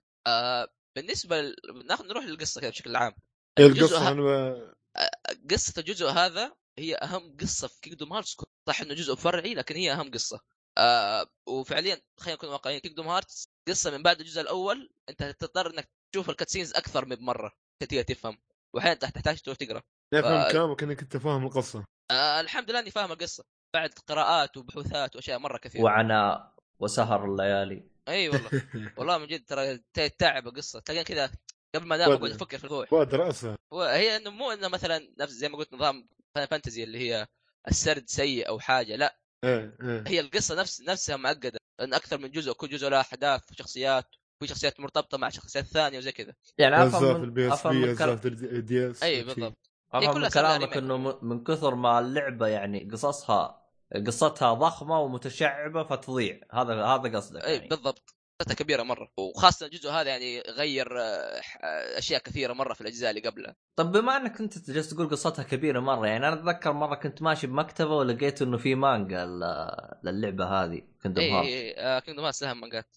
بس يعني ما تستاهل يعني ما قريتها اكون واقع معك، بس قريت الكم شابتر انه هي نفس نظام نفس احداث اللعبه، اتوقع ما في شيء كثير مختلف عنها. اوكي عموما كينجدوم هارتس دريم دروب ديستنس او دي دي دي او 3 دي جزء ممتاز من ناحيه جرافيكس. كان في الريميك كان شيء اسطوري زي ما قلت لكم، 2 فريم تعرف لدرجه انتقني، بس كذا اقعد ادور في مكاني ولا اشوف كاتسين عشان بس اشوف ال 60 فريم هذه اللي شيء جميل جدا. كل سلاسل اللعبة قاعدة تمشي ولا في حتى دروب فريمز ولا في أي حاجة. الجرافيكس رهيب، أي خاصة كذا شيء كلين نظيف مرة نظيف يعني كل شيء مرتب كل شيء واضح. كيف أعرف إن نظارتي وسخة؟ أروح شقة كينجدوم هارتس. الله لا رهيب كثر من جد ترى قاعد يصير من جد لقيني كذا أشوف كذا في تغبيش أقوم أروح نظف النظارة. كم عطينا سكوير؟ مو من اللعب، مشكلة من النظارة. ها؟ أي مشكلة من النظارة. كم عطيناك سكوير؟ هذا ليه اللي أحبك. والله لو يعطوني ما أقول لا، والله ما أقول لا لو يعطوني صراحة.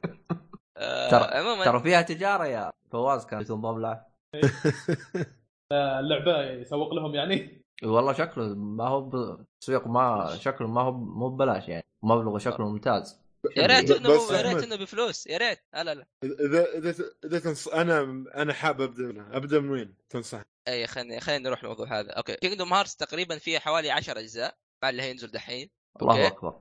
في عندك اول حاجه عندك 1.5 هذا كان ريميك لاول 3 اجزاء. اول جزء اول لعبه في الريميك هو لعبه ريميك عادي، والجزء الثالث في الريميك خلوه فيلم. طيب هذا 1.2.5 كان نفس النظام، لعبتين ولعبه خلوها فيلم.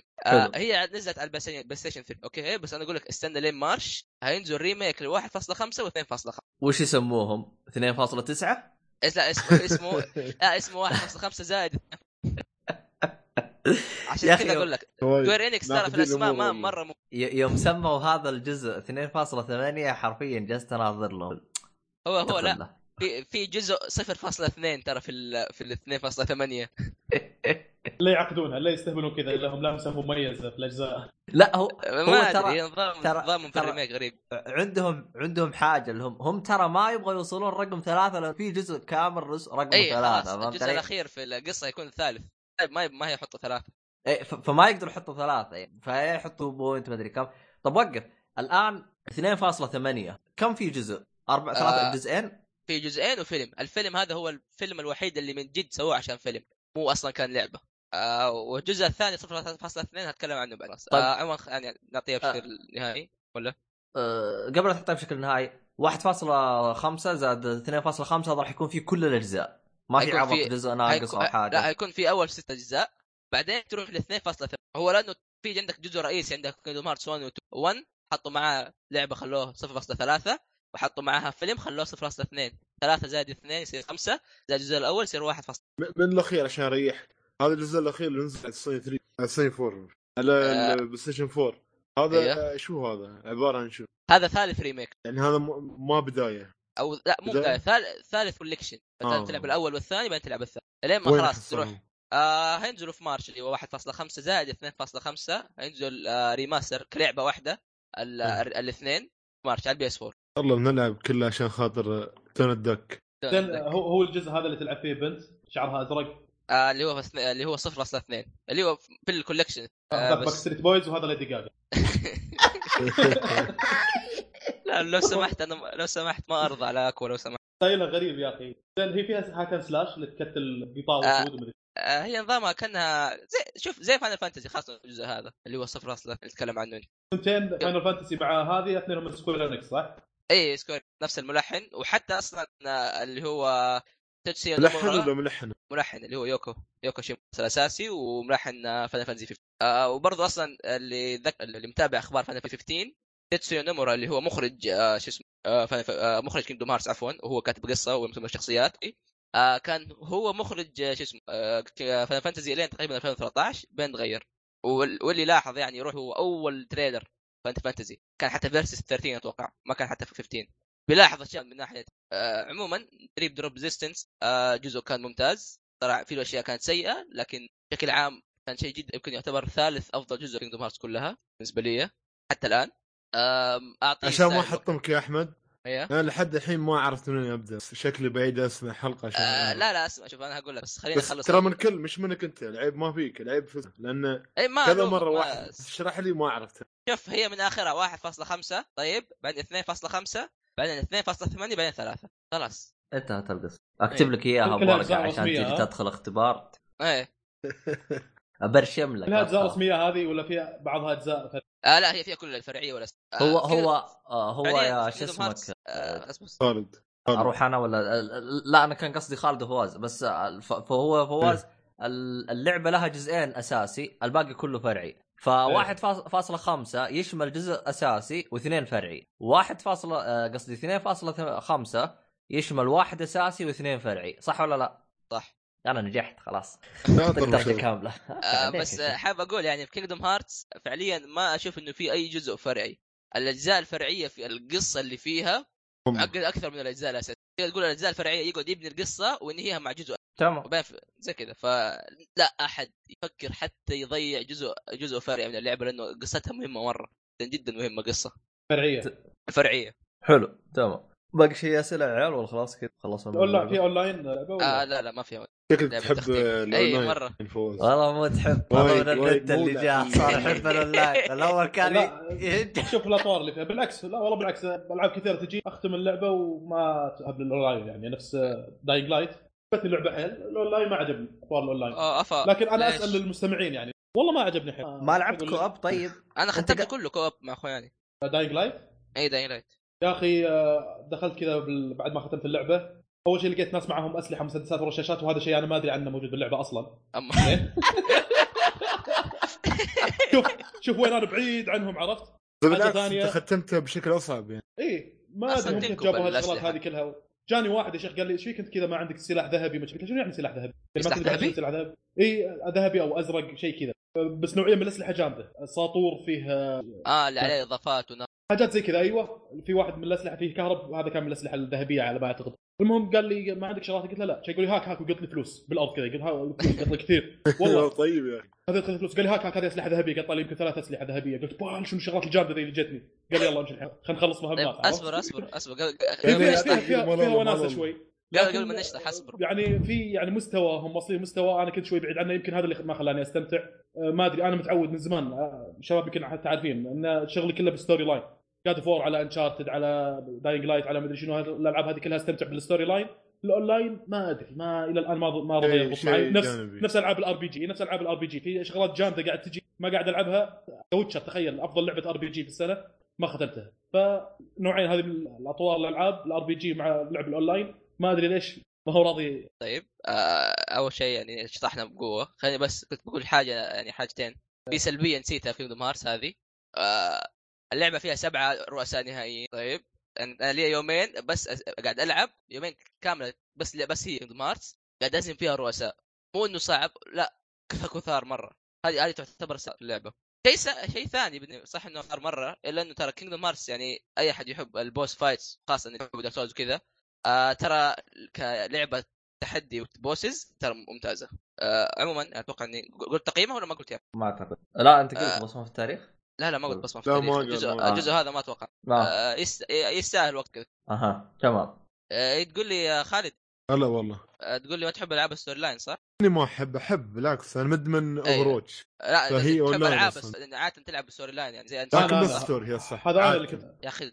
صح فواز انت تحب تلعب ولا انا اللي العب الستار لاين يا اخي يا اخي بالعكس اول مره اكلمه وجهه نظر مختلفه عادي وجهه نظر مختلفه هو ما لومك لانه فواز اسمه فما ادري ايش يا اخي اسمه كاتشي اسمه بلايستيشن 4 تي موجود تحسني مراقب تحسني مراقب الاثنين نفس والله ما دشيت والله ما دشيت التيم مراقب مباحث انت كنت بسوي انتقاله كده نروح لانشارتد على طول مش انه انتوا الاثنين اول مره اكلمكم وملخبط بين اصواتك في واحد قال يعني ايه تحب يعني ما حتى في انشارتد كنت تحب اسوي مهمات او اشياء جانبيه صح ايه ستوري لاين بس ايه سلك لي كويس عطاري انشارتد انت اتوقع انك لعبتها صح او خارج اللعبه انشارتد 4 انشارتد 4 ايه انشارتد 4 طب في واحد كان بيتكلم عنها هو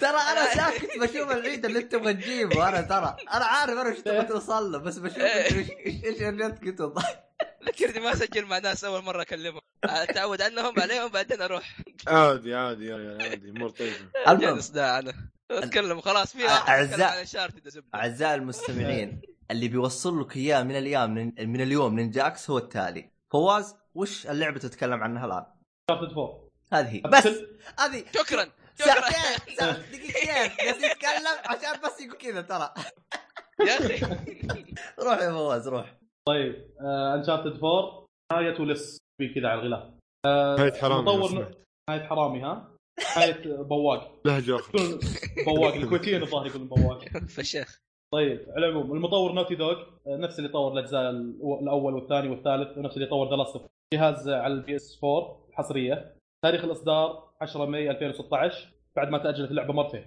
نوعها أدفنتشر وأكشن وشوتينج نظام ثيرد بيرسون شوتر قصة دريك نيتن صائد الكنوز تقر بحياته مع إلينا فبهذا الجزء يتم إقحام أخو دريك إقحام رهيب يعني اللي هو سام أخو دريك كان مفقود مدة 15 سنة حتى مفكرين ميتهم لكن يتضح أنه كان بالسجن وأن في رئيس عصابة ملعون خير اسمه الكزار سوى معروف لسام والآن يبي الباي باك تعال يا أخو سام أخو دريك نيتن سام رجع لي الشيء يعني أنا سويت لك معروف حطني مكان هالمعروف هذا مقابلة تمام أحد الأشياء اللي كنت متحمس لها في هذا الجزء من أنشارتد هو إنه كيف ممكن مصممين اللعبة ممكن يتغلبون على أنفسهم في أنهم يسوون جزء يتفوق على الجزء الثالث اللي بالنسبة لي كان أفضل جزء في السلسلة طبعا إلى أن لعبت هالجزء صار هالجزء هو الأفضل بالسلسلة بالنسبة لي يعني لما تشوف البيئات اللي كانت في الجزء أفضل من الثاني ولا الثالث الثالث أتكلم أنا كان أفضل جزء بالنسبة لي الثالث أدري إن تقييم الثاني سوى الضجة الثانية لكن بالنسبة لي أتكلم كان الجزء الثالث أفضل جزء إلى أن جاء الرابع صار الرابع هو أفضل جزء يعني أنت عندك أفضل جزء من فضلك افتح الباب تمام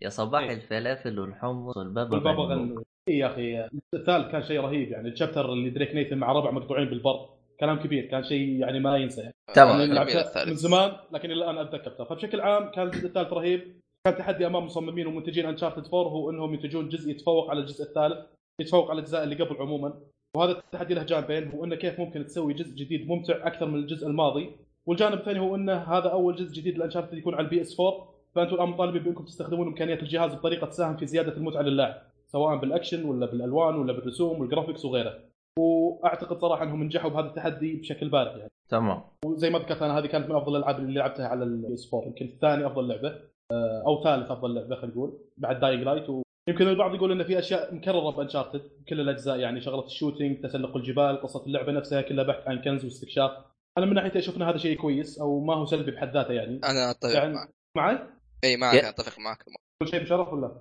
لا فقط كنت بعيد كلام لأنك ما سمعته بس يلا كمل إيه يعني الشغلات هذه تقريبا من صلب اللعبة تسلق والشوتينج وشغلات هذه إذا بتغيرها أنت ما جبت جزء جديد للعبة كذا بتكون جبت لعبة ثانية وهذا بالتحدي يعني وجهة نظر شخصية مثل جير الأخيرة يعني مثلا كانت أفشل جزء هو الجزء الوحيد من السلسلة اللي ما ختمته لأنك غيرت شيء جوهري الرابع والخامس إيه نعم.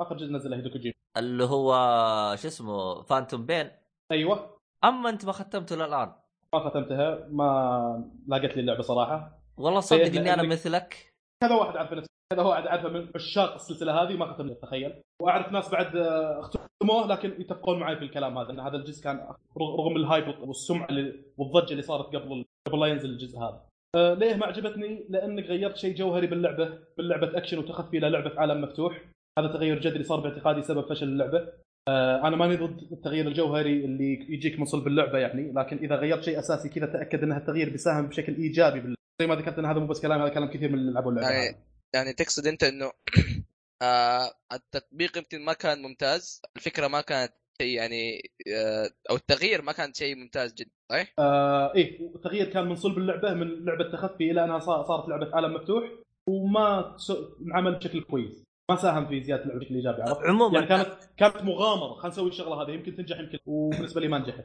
هو شوف، انا لو بدخل في نقاش في مثل قطره ما بخلص، خصوصا انه انت فان كبير وانا مثلك، فخلنا بانشارت عشان لا نضيع، خلنا بانشارت. حلو.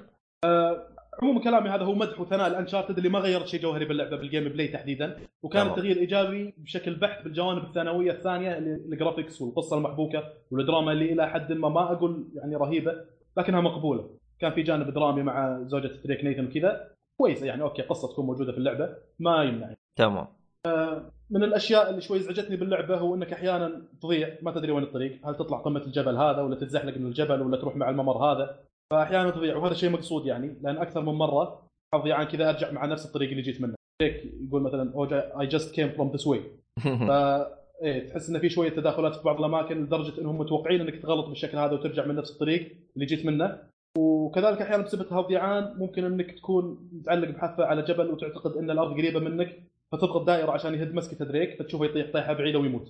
انا اتفق معك صراحه، لان هذا الشيء نرفزني انا، حسيت عمري بعض المراحل تيجي تحس عمرك تدور على عمرك، تدور وين تروح يا لين بعدين ما تشوف المكافاه قدامك وانت ما انتبهت عليه، بس الغباء اللي كان فيني ليش قدامي. قلت يمكن مره واحده حصل لي، لكن لا، رد يتكرر، حصل لي مره يمكن حتى 2 أو 3 مرات في اللعبه هذا الشيء. ايه، هذا صار لي كذا مره، شغله انك تكون متعلق طق دايره على اساس يتمسك، تشوف الارض قريبه تعتقد انها قريبه، لما تطق يطيح كذا ويموت، ما يطلع طريق مو من هنا يعني. فاحيانا يعني عشان تشوف الطريق اللي لازم تروح معه وانت متعلق على حافه جبل مثلا، يبي لك تلف الكاميرا بالانالوج اللي على اليمين، تلفها لين يجيك مسار، بس انه من المنطق انك تمشي مع هالمسار يعني. واحيانا بسبه انك تطول مكان ما تعرف وين الطريق، تشوف هنت يقول لك اضغط تحت يوريك وين الطريق، او تشوف المرافق اللي معك سالي مثلا يقول لك ترى طريق من هنا شكله هالجبل بيوصلنا للجهه الثانيه، يقول لك حاجه زي كذا.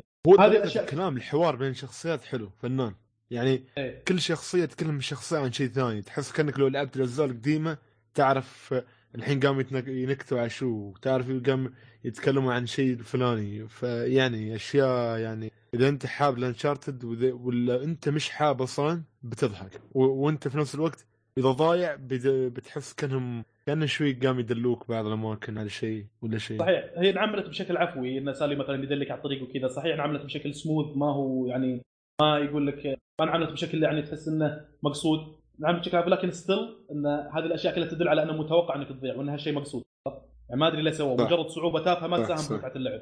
ايه، لكن حاجه يعني بسيطه ممكن تغاضى عنها في ظل الايجابيات الكبيره اللي باللعبه صراحه يعني. انت قصدك الضياعان في الخريطه تعتبره عبط؟ ايه، لان احيانا يضيع وقت يعني انا هالشيء حصل الصراحه، لاني انا احس عمرك في مكانتي لازم تتحرك تروح المكان الثاني، فجأة لازم انت ما تعرفين كيف وين تروح شو تسوي في هالمكان، ما تعرف، تم تضيع، تدور تم تدور، تضيع وقت على الفاضي، اخر شيء تحصل شيء تافه، لان يطلع لك هنت يدليك، تضغط على الهنت عشان يعلمك يعني، ولا يا تروح ما في شيء، او اذا كان سالي عدالك ولا شخصيه ثانيه اللاعب بيعرف من الشخص اللي بتكون وياك عشان تعطيك هنت. حلو. طيب النقطه يعني ختمت اللعبه زي ما ذكرت مرتين على سالفه الضيعان هذه، اللعبه مرتين، المره الاولى اخذت معي 16 ساعه وهو تقريبا الافرج 15 ساعه بلاينج تايم. المره الثانيه كنت بفكر يعني، كنت متوقع اني راح اخليها كوكران، مع انه غلط انك تفكر بلعبه زي انشارتد انك تختمها بطريقه كوكران، لان البيئات والتمشي يونس، والمناظر والصور اللي موجوده فيها تونس، فودك انك تمشي وتستكشف وتجمع كنوز على الشغلات هذه، فختمتها المره الثانيه 15 ساعه، المره الاولى 16 ساعه، المره الثانيه 15 ساعه، ما سوينا شيء يعني. لكن لو اني ماشي وكلكم كمان تقريبا، احيانا تجيني حالات في المره الثانيه اللي ختمتها اني عارف طريق منك، لكن شويه امشي هناك واجمع اسلحه بعد ما تقدر يسحرك المكان. باكثر لعبه فعليا صورت فيه اكثر، والله صادق ما تقدر اصلا هذا شو يسمونه الفوتو مود اللي حاطينه في اللعبه، الفلاتر والبعد وتحرك وتشيل اشياء، تقدر تشيلها من الصوره ولا تحطها، يعني نيثن دريك تقدر تشيله من الفوتو في نفسه ولا تقدر ترجع تخليه في اشياء. يعني انا اول مره وصلت الماضي على البلاي ستيشن واهتم ارفع صور، رفعت الصور هيك المره ليه ما راح يصير هنا. ختمتها صح خالد؟ اكيد نعم، مره واحده ولعبت شوي الاولى مره واحده وجايدن ختمها مرتين. يا اخي هذه قصه انت قصه تاخرها. لا شوف بكون ياك صريح انشارتد لعبه تكحل فيها عينك، ولعبه شوف يعني تشوف المناظر فيها وتضحك وتستمتع بالستوري.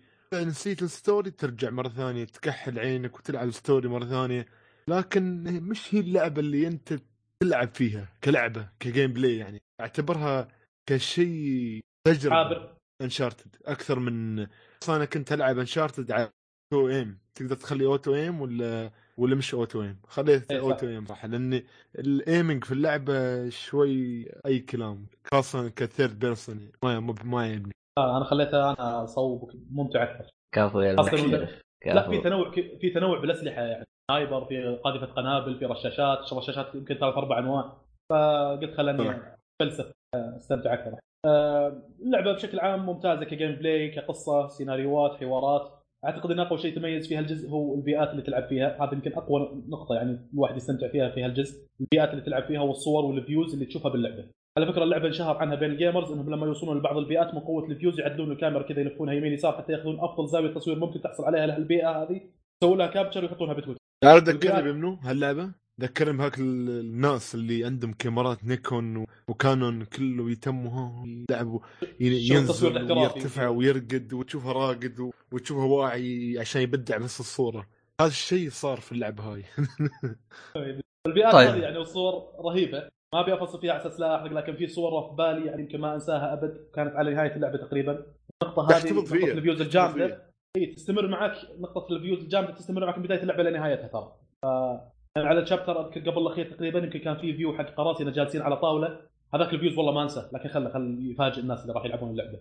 أوه هذاك كان شيء صراحة فيوز. هذاك تدشون كان ودي قسم بالله صورة أحطها خلفية سطح المكتب هنا مثلا، ولا أسوي له بوستر وأعلقه عندي بالجدار. فيو جامد شيء. في صورة أنا صورتها وحطيتها في تويتر ونزلتها وحطيتها على اللابتوب مالي خلفية. لاك لايكات شيء؟ لا ما يني لايكات لأن لاحقيني ك10 بينهم بشرف. المهم بالنسبة للجرافيكس بشكل عام كان ممتاز، يعني حتى تعابير وجه دريك نيثن جاعد وملامح الوجه بشكل عام كان متقن، حتى أخذ دريك مسوي وشم على رقبته كذا مميز وواضح، فعملت هذه الشغلات كلها متقن ورهيب. كذلك عجبني الموازنة في تنوع البيئات باللعبة، يعني صحيح أنت كلاعب تلعب انشارتد فمتوقع أن الوضع بيكون سفن وقوارب وغابات وقراصنة وهياكل عظمية وكنوز وكذا، إلا أن في كم شابتر طلعوك من هذه الأجواء إلى أجواء إلى حد ما مدنية، يعني تكون مثلا بملجأ أيتام ولا بقصر تسوي مهمة فيها تخفي. فما عندي مشكلة مع أن اللعبة شغل قراصنة بحث وشغلات كذا عن كنز، وبنفس الوقت تعطيني شابترين 3 من مباني ولا داخل مدينة، لكن تنعمل بشكل موزون بحيث ما يكون أغلب اللعبة بهذه الأماكن، أساس يعني لا تخلب جوهر انشارتد.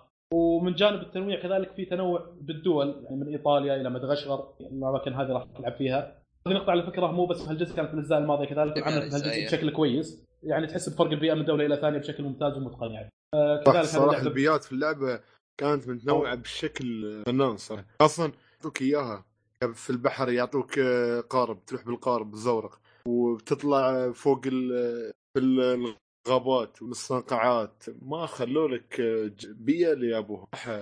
تنوع رهيب يعني في الجيم بلاي وفي اللعبة، والبيئات رهيب جدا. يعني أنا أحيانا وأنا ألعب أقول مثلا الحين لازم يصير شيء، يعني صار لي فترة قاعد ألعب فجأة يصير لك مشهد سينمائي، بعدين ألعب شوي الحين أقول لازم يصير شيء كذا يكسر لي الرتم اللي أنا قاعد ألعب فيه والجبال وكذا، فجأة أدخل باشتباك وطلق نار مع جماعة، بعدين شوي تخش بلغل أخوك يخليه يلعب وتي فراخ وتطالعه ويلعب وتاكل كثر ما هو كأنك طالع فيلم. يعني فيها تنوع رهيب بين الغاز مع اشتباكات مع كاتسينز مع اللعبة بصمة في التاريخ. اليوم أنا عندي بصمتين، ريزنت 7 وانشارتد 4، بصمات هذه صراحة أنا بالنسبة لي بعد بصمة اتفقية.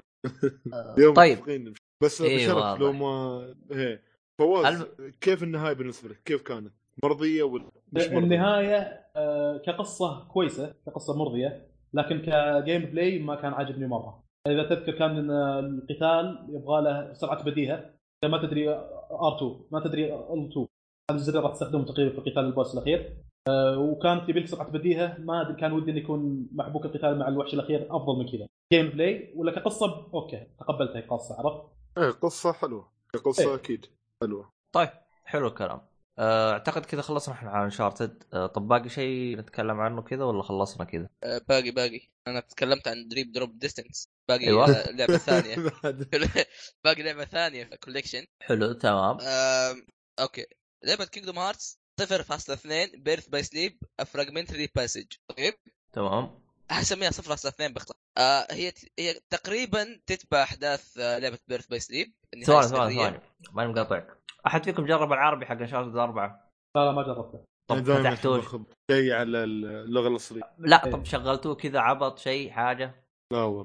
طيب. اذكر والله شفت واحد من الشباب لعبها طيب مو انا لعبتها بس ما شفت، لكن انا هالكلام يمكن بعد ما نزلت اللعبه باسبوعين كذا كان يلعبها. هذا انشرت قال لي طلعت من الاستراحه والله قاعد يحرق علي. انا لعبت بس على ما اذكر انه ما عجبني الوضع. شفت اول ما تبدا بالقارب صح ولا لا؟ الظاهر تبدا بالقارب على البحر. ايه القارب صح. قالوا الجزء هذا اخر جزء، قالوا محادثتين بالعربي ماشي، اعطوها محادثتين. انا ترى لعبت البدايه تقريبا اول 3 شابتر ترى لعبتها بالعربي. لا اول شابتر لعبت بالعربي، اما اول 3 شابتر لعبتها مشيت تمام. بعدين لين ما وصل القارب قلنا تمام، جلست متحمل. كان ولد خالتي منفقع يقول لي غير يرحم لي والديك، يرحم لي والديك حط الانجليزي يرحم لي. قلت له يا ابن الناس خلنا نشوف نهايتها معاهم.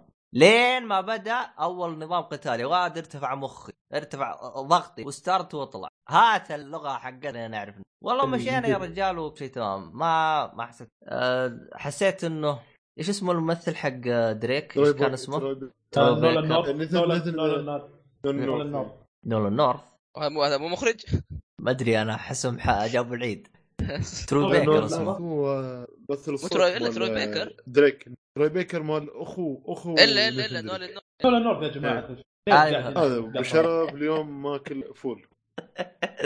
المهم فيعني اذا ممثل كذا جيد تمثيل صعب. تمنيت يحطون ترجمه تحت بالعربي بس للاسف بس في دبلجه، فهذا شيء رفع ضغطي. اشجع شو اسمه يكون بس في ترجمه، ما هم حاطين يجبروك يا دبلجه يا بانجليزي، غير كذا مع نفسك امسك الباب. رفعوا ضغطي ايش هذه. المهم علينا. طيب كذا اعتقد خاص شارد مع السلامه. احد فيكم جرب الاونلاين شيء؟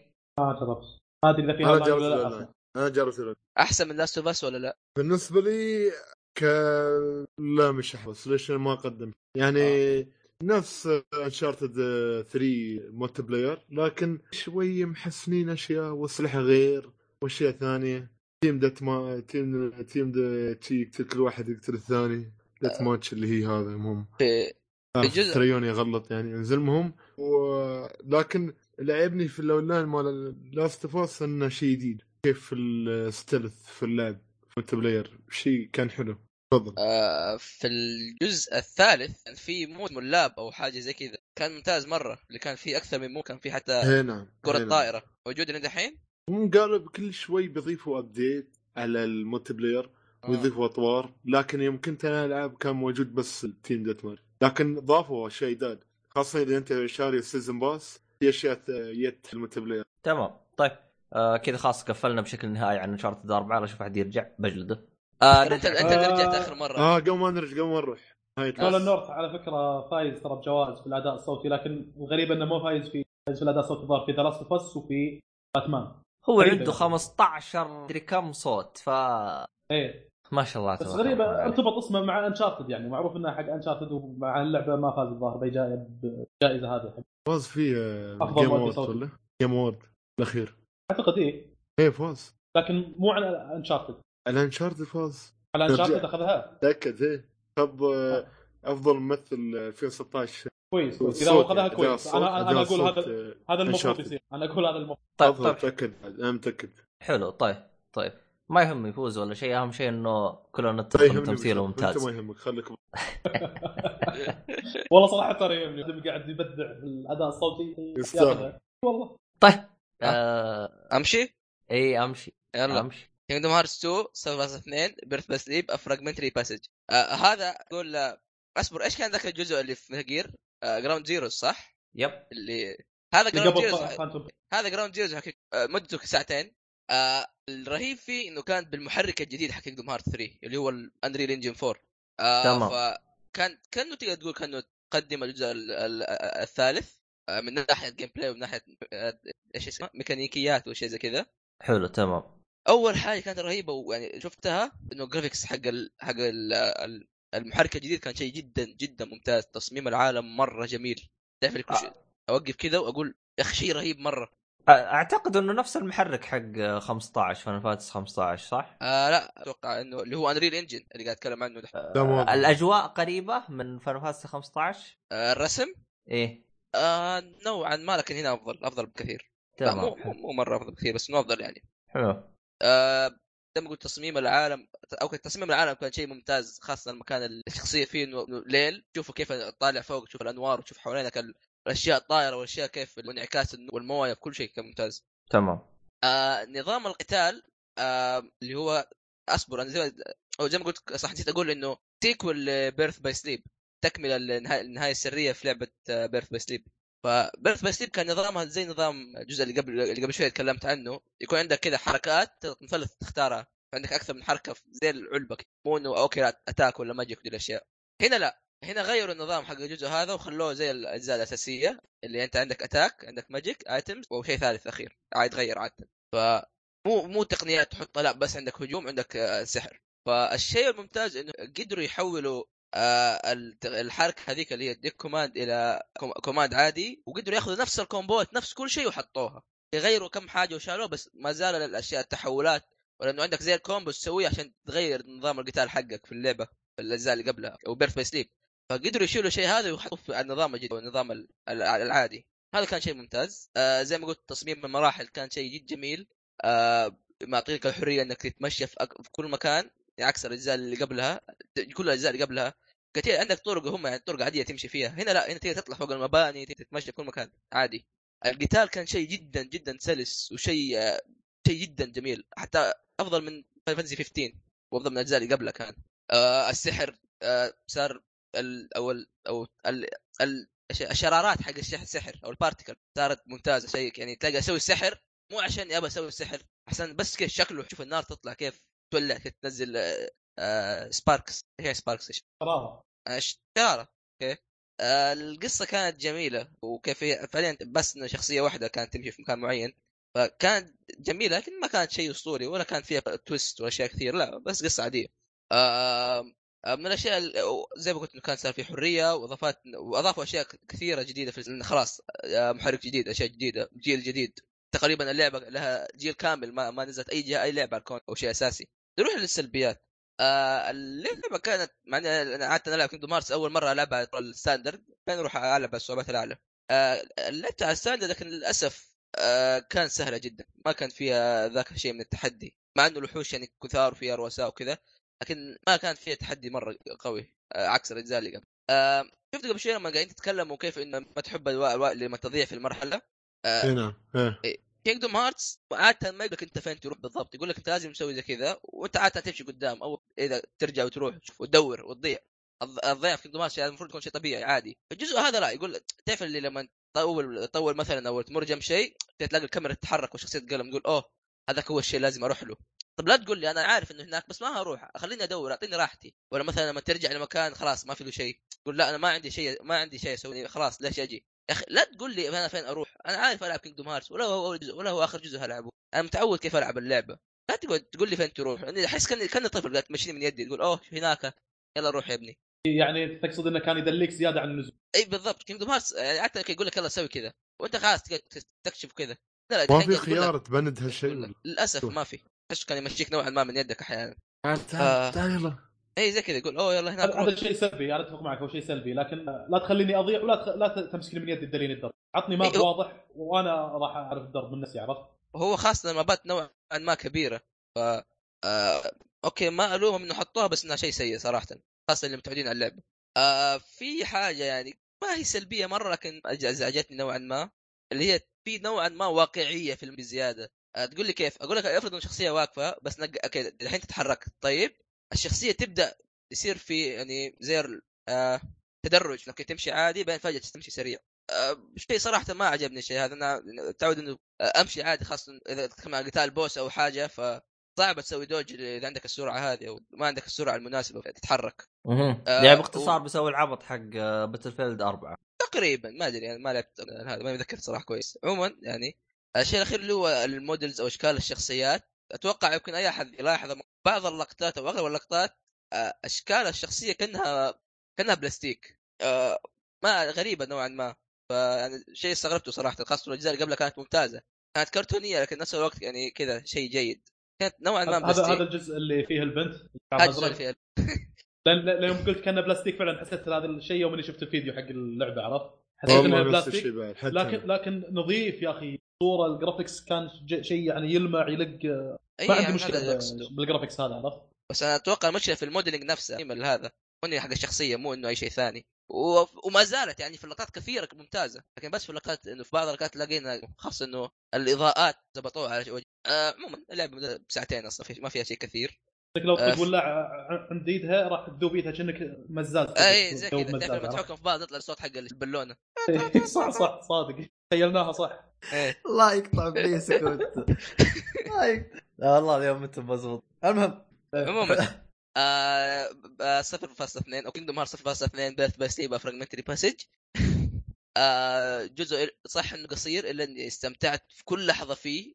ما عندي اي مشكله واعيد الجزء اكثر من شيء جدا ممتع صراحه. هذا موجود على شو هذا هو ال 2.8 اللي هي كولكشن موجود فيه كله. اي موجود فيه 3 اجزاء اللي هي دريم دوب ديستنس اللي هو اول واحد تكلمت عنه. وبعدين عندك هذا وهنتكلم عن الفيلم بعد. حلو فيلم لازم تنتظر اللي ينزلوا الريميك الجاي بعدين تلعب هذا 2.8 ولا اي حركه ما حبيت لكن يلا اي لا هو لاعب بس هذا اذا انت ما تبغى ترجع بلايستيشن 3 هذا راح ينزل لك، فهمت المقصد؟ وهلعب الريميك كمان الجرافيكس افضل كثير يكون كمان 60 فريم. الله عموما اللعبه صحنا قصيره لاني استمتعت في كل لحظه فيها، تصميم الشخصيات، تصميم المراحل، الميكانيكيات اللي اضافوها، حتى الرؤساء مع انها كانت ما كان فيها تحدي لانه افكارها ممتازه. اللعبه صح اعطيها بصمه في التاريخ. صح انها قصيره لكن اذا يعني قارناها بالالعاب اللي حجمها وفي اشياء كثير تستاهل بصمه في التاريخ بالراحه. هذا هو الجزء اسمه كيندم هارت ديث باي سليب ولا ايش ديث؟ لا يا ابني قصه بيرث. بيرث باي سليب بالعكس 180 درجه. ها مره الولاد خلاها موت. هي بيرث باي سليب. لا هي 0.2 بيرث باي لانه تعتبر كانها تكمله للنهايه السريه حق بيرث باي سليب. حلو طيب كذا احنا خلصنا كله تمام الحمد لله. فيكم يعرف امنيجيا؟ تفضل. انا اعرفها امنيجيا اي لان نزل لها الظاهر جزء على البلاي ستيشن 4 نفس الاجزاء اللي كانت موجوده على الستيم الظاهر نزلوا لها الان على البي اس 4 اللي هو ماشين فور بيجز. والله ما ادري انا بعرف هاللعبه رهيبه وممتازه تنصحونا فيها لان نزلت قبل اسبوعين. هو شوف فيه الجزء الأول وفيه الجزء الثاني. الجزء الثاني كان شيء بسيط. الجزء الأول كان مريض نفسي سوالك لعبة عاد أنت تعيش معه. إيه أنا عارف إنه أو أنت عاطيني الجزء اللي نزل على بلايستيشن 4 عشان أتأكد لك هو ولا لا. والله على ما أعتقد يمكن الجزئين الظاهر. هو أهم شيء ترى الجزء الأول هو الفكرة والإبداع والهذا كله كان بالجزء الأول من وجهة نظري أنا. طبعا ما قدرت أكمله، مرض نفسي زيادة عن اللزوم، رعب يرفع الضغط، لا فكني تو ماتش. شفت خبر مهم ثاني انا متاكد شفت الرعب اللي انت اخذته من ريزنت ايفل متاكد بتقول ولا شيء هذا فوق الرعب يرفع ضغط. انا اي والله تعطيني تشويق اكثر والله. انا اتفق وياك بشرف. امنيجيا ترى وصل عارف يعني ايش المميز فيه؟ انت تقريبا طول اللعبه ما عندك غير وحش واحد، ولكن الوحش الواحد هذا مخليك وراك مخليك يعني انت حرفيا مجنن. هو انه يختفي ويطلع وراك يمشي، شوفه يمشي وراك، هذا الشيء اللي يخوف فيها. والله حمسوني جدا للعبه بشوف هذه نزلت عندنا ولا لا. نزلها امنيجيا ذا كولكشن وعليها تخفيض الحين $7. هو اللي اقصده اي فيها جزئين اللي هو داك اذا داك ديسنت وماشي فور. بس اهم شيء لا تلعب بالجزء مو شيء ما كان مره مسهلها لانه الجزء الاول ترى العالم قمطت وقفل. هذا اي كمان هذا اللعبه اللي شهرت بودي باي ترى فعلا. هذا هو ترى بودي باي ترى يحب اللعبه هذه اي مره يحبها. اليوتيوبر اي هو لها هو بالبي سي ايش اللي معيشها لها مودات وتقدر تصمم مراحل وزي كذا مابس وكذا اي وخرابيط ووحش بيدري شكله ويحط ويشيلوا لك الوحش هذا يحطوا لك سلندر مان عبط ايوه شو اسمه هذا. انا في غلطه ارتكبتها، ايش سويت؟ الوحش هذا نفسه ركبت المود حقه بلعبه لعبه فالف ليفت فور ديد. ايوه ركبت هناك ما كملت اللي بذلني. المهم طيب اخر حاجه عندنا هذه الحلقه اوكي عندنا اللي هي الفيلم من 2.8 كينغدوم هارتس. تمام اللي هو كينغدوم هارتس اكس باك كفر كي باك كفر او تشي باك كفر. الاكس في هذا لها كم نطق بس. عموما الفيلم مدته تقريبا ساعه، احداثه تقريبا تكمله للقصه نوعا ما، او كانها بريكول بري سيكول، او يعني حاجه في بدايه القصه كانت قبل حتى الجزء الاول. تمشي احداثه مع احداث لعبه الجوال، يعني اللي عارف القصه بعدين ايش بيصير فما يحتاج يلعب الجوال، بس انه الفيلم يعطيك اشياء كثيره مهمه. تكلم قصته عن الفور تيلرز اللي هم تقريبا الخمسه، واحداث الكيبليد وار او الساعه قبله. الفيلم كان صراحه قدم شخصيات جديده في السلسله تماما، ما كان في اي شخصيه من السلسله، قدمها بشكل ممتاز. الجرافيكس حق الفيلم كان شيء جدا ممتاز، القتالات اخراج القتال كان شيء رهيب. القصه تحس نوعا ما وقفوا كذا في النص، الا ان انت اصلا المفروض تكون عارف القصه، انت لاعب الاجزاء كلها انت عارف ايش هيصير، واللي بيعرف القصه يروح يلعب لعبه الجوال. انا ما صح ما لعبتها لانها بتطول مره، ولسه ما خلصت اصلا في النسخه الامريكيه، فانا اصلا عارف ايش قاعد يصير فما احتاج اصلا العب الجوال. لعبه الجوال عباره عن ايش يعني؟ لعبه تسليكيه كذا، ما هي يعني شيء اسطوري ممتاز. لا تناقز يعني ولا تتضرب ولا ايش تضرب، بس يكون عندك زي التقنيات تسوي حركات كذا. يعني في ازرار بالشاشه تضغطها؟ لا مو بس عندك مثلا انك تضغط ضغطه يضرب، ضغط على اليمين يضرب الكل اللي حوالينك، وبعدين تقعد تمشي تدور روح كذا، وتصوير 2D حتى وكرتون مره اما 2D. ايه تعرف ال 3 تصوير كذا من فوق بس بزاويه. ايه فهمت. ايه عموما يعني الفيلم كان شيء جميل صراحه، شخصيات الجديده كلها رهيبه، متحمس اشوف كيف هيقفلوا الاحداث حقت الفيلم، كيف الشخصيات هذه بتنتهي، لانه احداثه صح انه ادوك اشياء ما لها فائده، لكن في اشياء متاكد انها هتصير، انها يستعملوها في الجزء الاخير اللي هو كينغدوم هارت 3، هيستعملوها وانت عارف انه هذا الشيء هيصير، وليش صار الشيء هذا، كيف صار. طيب كينغدوم هارت 3 اذا نزلت راح يكون هو اخر شيء، ولا راح ينزل كينغدوم هارت 3 هو اخر شيء في قصه سورا؟ فهمت. سورا اللي هو البطل حق كينغدوم هارت، اللي هو حق 1 و 2، هو البطل الاساسي القصه، فهم يقولوا هو نهايه قصه سورا. لكن مدام انه قال كذا فقال انه اتوقع انه اكيد هينزل اجزاء ثانيه، يكون قصه جديده وممكن حتى عوالم جديده. ايه هو اذا كان يبدون قصه جديده ما عندي مشكله، بس اهم شيء لا يجلس مغطول لقصه تمغيط على الفاضي، فهمت علي؟ هو خلاص اصلا تحس القصه يعني اللي من خلاص اللي حاطين لها النهايه، ترى قالين اوكي ترى هيصير شيء هذا في هذاك الوقت. اهم شيء دونالد داك يسيطر الان. على طاري دونالد داك هذه قصه يعني في شيء حلو. في اللي مخرج او سمعت ما متاكد منه يعني احتمال كبير، اللي هو تاتسو نمورا قد راح لحقون فاينل فانتسي وصرخ اخلي دونالد داك يتضارب مع كلاود، وراح وفعلا الشيء هذا صار في ختال اصلا ديد كلاود انزي 7. تمام هذا الحين اللي يحمس بصراحه، انا لاعب سلسله دونالد داك. عاد شخصيات ديزني مهمه ترى في القصه، يعني ما هي شيء يعني تعرف بس اضافه.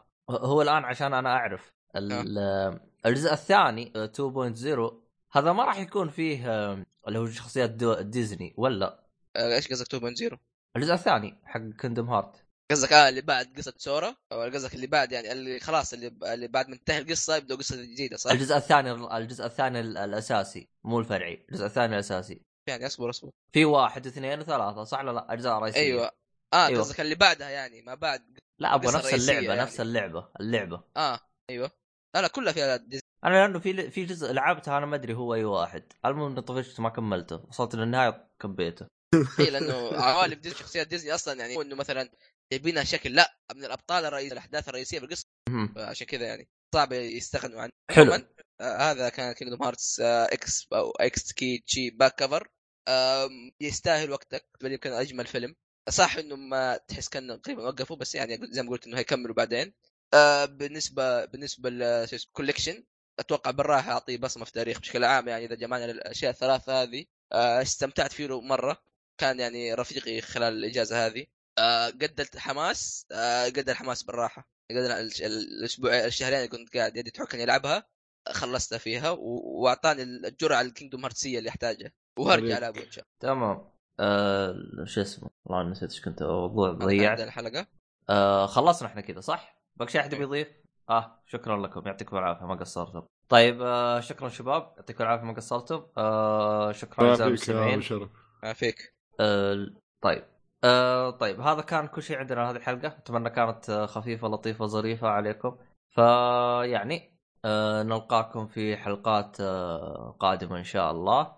طبعا اللي بيتواصل معنا وانتقاداتكم واقتراحاتكم كلها عندنا حسابنا في تويتر @ilei، وفيه اللي هو طبعا الايميل متعطل في الوقت الحالي.